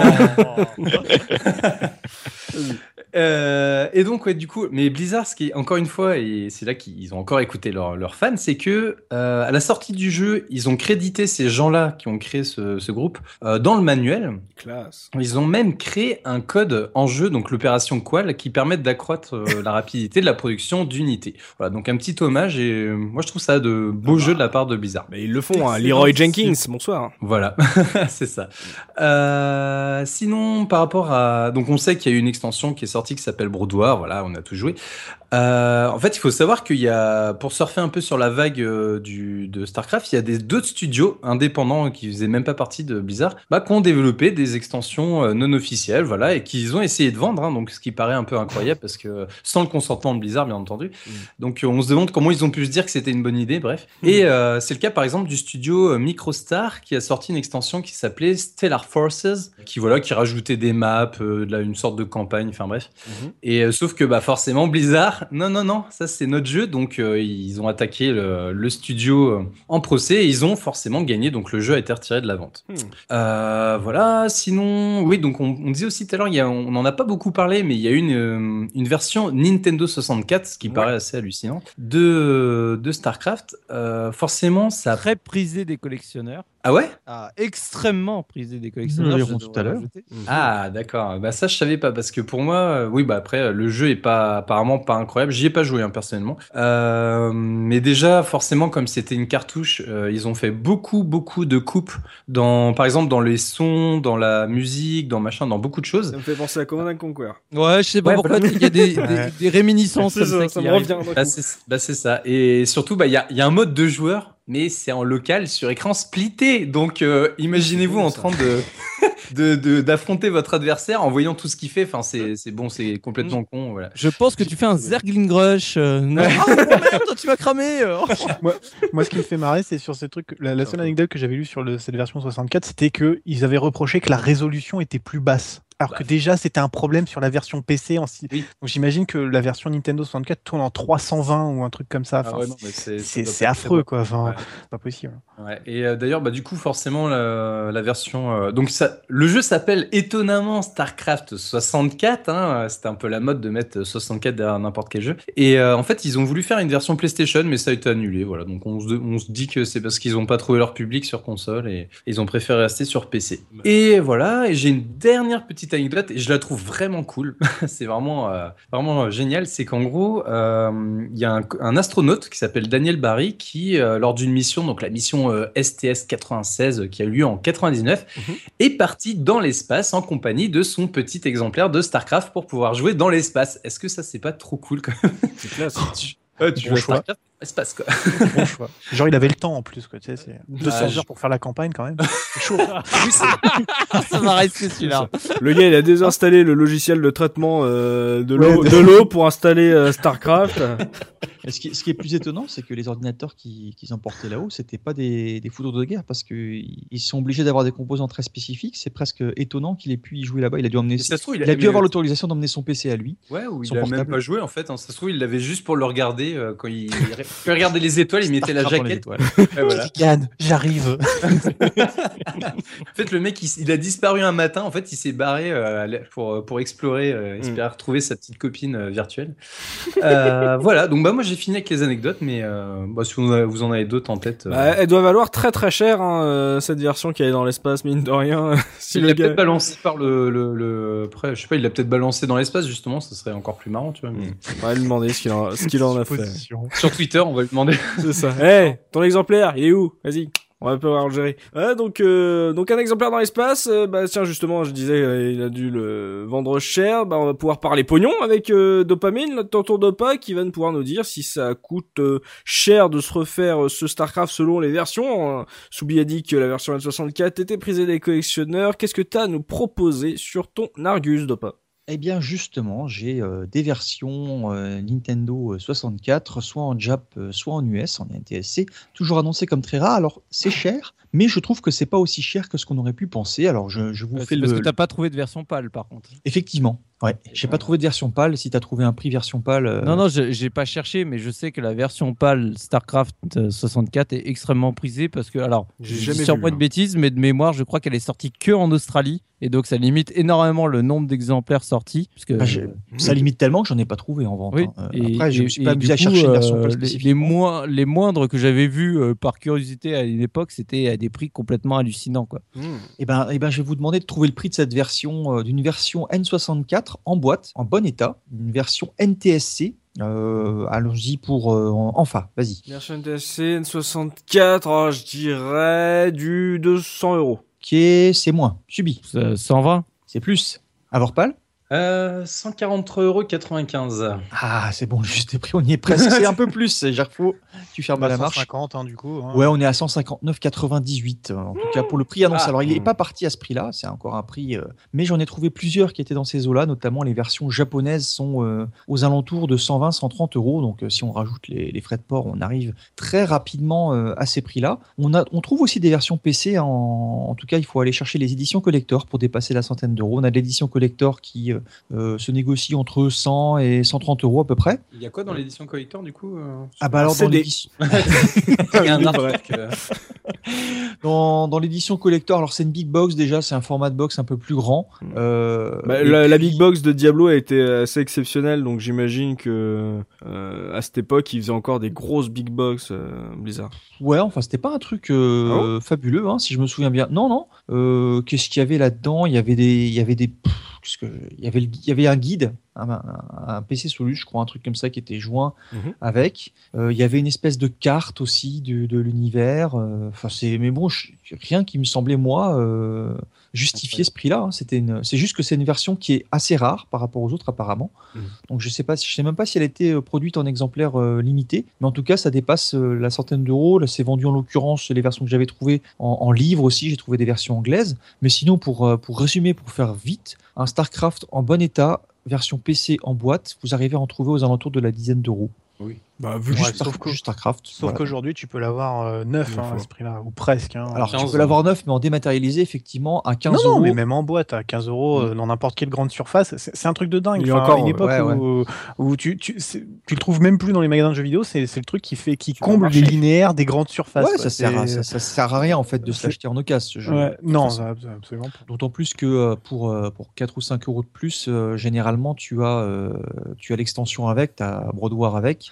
Euh, et, puis en plus, euh, Blizzard derrière casse le truc avec une version des maths, euh, avec l'anthologie, pareil. Avec, euh, Alors après, a- Par contre, ce que, peut-être- ce que je ne sais pas, c'est si Oui. la version des maths qu'ils proposent eux est, est optimisée et est améliorée. Alors, c'est c'est Bien ce que faux. je, en fait, c'est un peu ce que je voulais dire, c'est que euh, il y, a, il y a des rumeurs qui courent beaucoup depuis quelques temps sur le fait que Blizzard veut remettre à jour son, son vieux catalogue entre guillemets, puisqu'il y a une vraie demande pour euh, justement un peu moderniser tous ces jeux. Et euh, il y a des annonces qui ont tourné pour des pour des offres de recrutement Ah pour oui, des gens qui seraient prêts à mettre en à remettre un peu en version HD entre guillemets le, le triptyque euh, Warcraft, euh, Warcraft 2, Starcraft, Diablo. Donc il n'est pas impossible qu'on voit arriver dans quelques années. Alors j'ai aucune idée, hein, c'est peut-être que ça se fera pas, mais il, il est fort possible que en gros le- la collection, le- ce qu'ils appellent la collection Legacy le- de, de- des jeux Blizzard devienne ça, un ouais. jour une version HD et que du coup à ce moment-là les, ver- les, les vieilles versions de Starcraft deviennent à ce moment-là prennent un petit peu de valeur, même si on a eu tellement de millions d'exemplaires que ça sera pas non plus des Je suis un petit peu déçu que, parce Mm. qu'apparemment c'est pas le cas, mais euh, moi j'hésitais même à, à me la prendre, hein, mais la version des maths, je suis déjà un petit peu déçu qu'elle soit pas euh, upscalée pour euh, qu'on puisse y jouer si c'est si c'est pas le cas. Je me renseignerai, mais euh, ça me ça me surprendrait qu'elle soit qu'elle soit pas améliorée, d'autant plus que on sait que on a on peut jouer à Starcraft premier du nom avec le moteur de Starcraft 2 apparemment. hein. Ah ouais? Ah oui, oui, il y a des montages qui sont expliqués justement même sur, sur battle.net, des sujets de forum où ils t'expliquent que en moyennant petit bidouillage et rajout des, des campagnes de StarCraft 1, on y joue avec le moteur du 2. Eh, Le problème, le problème a été que l'éditeur, on n'a pas du tout parlé de, de la puissance de l'édi- de l'éditeur de niveau pour StarCraft 1 parce que il n'a pas eu le même impact que, que celui de Warcraft 3, mais il, il- il avait, il avait quand même de grosses capacités et justement quand, quand est arrivé StarCraft 2 et que les, les- tous les modeurs euh, sérieux, on va dire, se sont penchés dessus et n'ont pas trouvé ce qu'ils y attendaient. Enfin, je veux dire, les projets de remake de StarCraft 1 avec StarCraft 2, les, les unités existaient dès la sortie de StarCraft 2 Wings of Liberty. Toutes les unités de StarCraft 1 étaient déjà disponibles. Donc il y avait, je pense que Blizzard s'était dit qu'il pourrait le faire, euh, le, faire faire par des modeurs. Quoi. Il n'y avait pas de problème. Mais, mais le, le, le truc n'a pas pris. Donc euh, ouais, attendre voir euh, ce que vaut la version des maths et sinon bah le jeu, il y a tellement d'exemplaires qui sont dans la nature qu'il vaut pas excessivement cher, à part si vous avez une N64 et si vous aimez jouer en 300p en speed screen, ça peut être, ça peut- pourquoi pas. hein. C'est une bonne nouvelle pour les joueurs, je trouve. Ils ont un excellent jeu euh, qu'ils peuvent trouver euh, à pas cher. Mm. Et euh, j'espère qu'on leur a donné envie d'ailleurs. Oui, oui et non, je dirais, parce que pour moi, le syndrome Microsoft Age of Empires à 30 euros euh, 15 ans après, je- enfin, c'est un peu, c'est un peu abusé quand Oui. même. hein. Je veux dire, euh, même, même si le jeu, c'est peut-être le seul jeu qui les vaut, peut-être, mais c'est quand même un peu abusé, quoi. Je veux dire, euh, le jeu est bon, Une mais nouvelle extension. point, ouais. Une nouvelle extension, ouais. pff, c'est- Comme euh, c'est tout pour l'Argus de pas? Effectivement, c'est tout pour l'Argus. Et bah c'est là-dessus que va se terminer ce podcast consacré à StarCraft. Vous pouvez bien sûr poursuivre la discussion dans les commentaires sur lacasereto.fr. On vous y attend. Euh, savoir si vous êtes de l'avis de joystick, si c'était pas forcément le plus grand jeu de tous les temps. On ne sait pas où, si on a été trop gentil cette fois-ci avec ce jeu. Donc merci à tous mes chroniqueurs d'avoir participé à cette émission et merci à vous, chers auditeurs, de nous avoir suivis. On espère qu'on vous a fait passer un bon moment euh, à parler de StarCraft, qu'on a su faire ressurgir quelques vieux souvenirs ou vous donner tout simplement envie de découvrir ce jeu. Vous entendez parler du 2 et tout, vous voyez les cinématiques, les pubs sur euh, sur YouTube et vous dites j'ai jamais fait le 1, peut-être qu'on vous a donné envie de vous y plonger, on espère en tout cas qu'on vous a donné envie de, jouer, c'est principal sur la case rétro. Donc nous on se redonne on se donne rendez-vous dans 15 jours pour aller au podcast de la case rétro. D'ici là, n'hésitez pas à vous abonner à notre chaîne iTunes pour pas rater les prochaines émissions. Et si vous laissez une note, un commentaire, ça sera encore mieux, on, on se partage ça, on partage ça entre nous, ça nous fait toujours plaisir de vous lire. Et n'oubliez pas notre slogan, le rétro gaming et l'avenir des consoles next-gen. Salut, salut Salut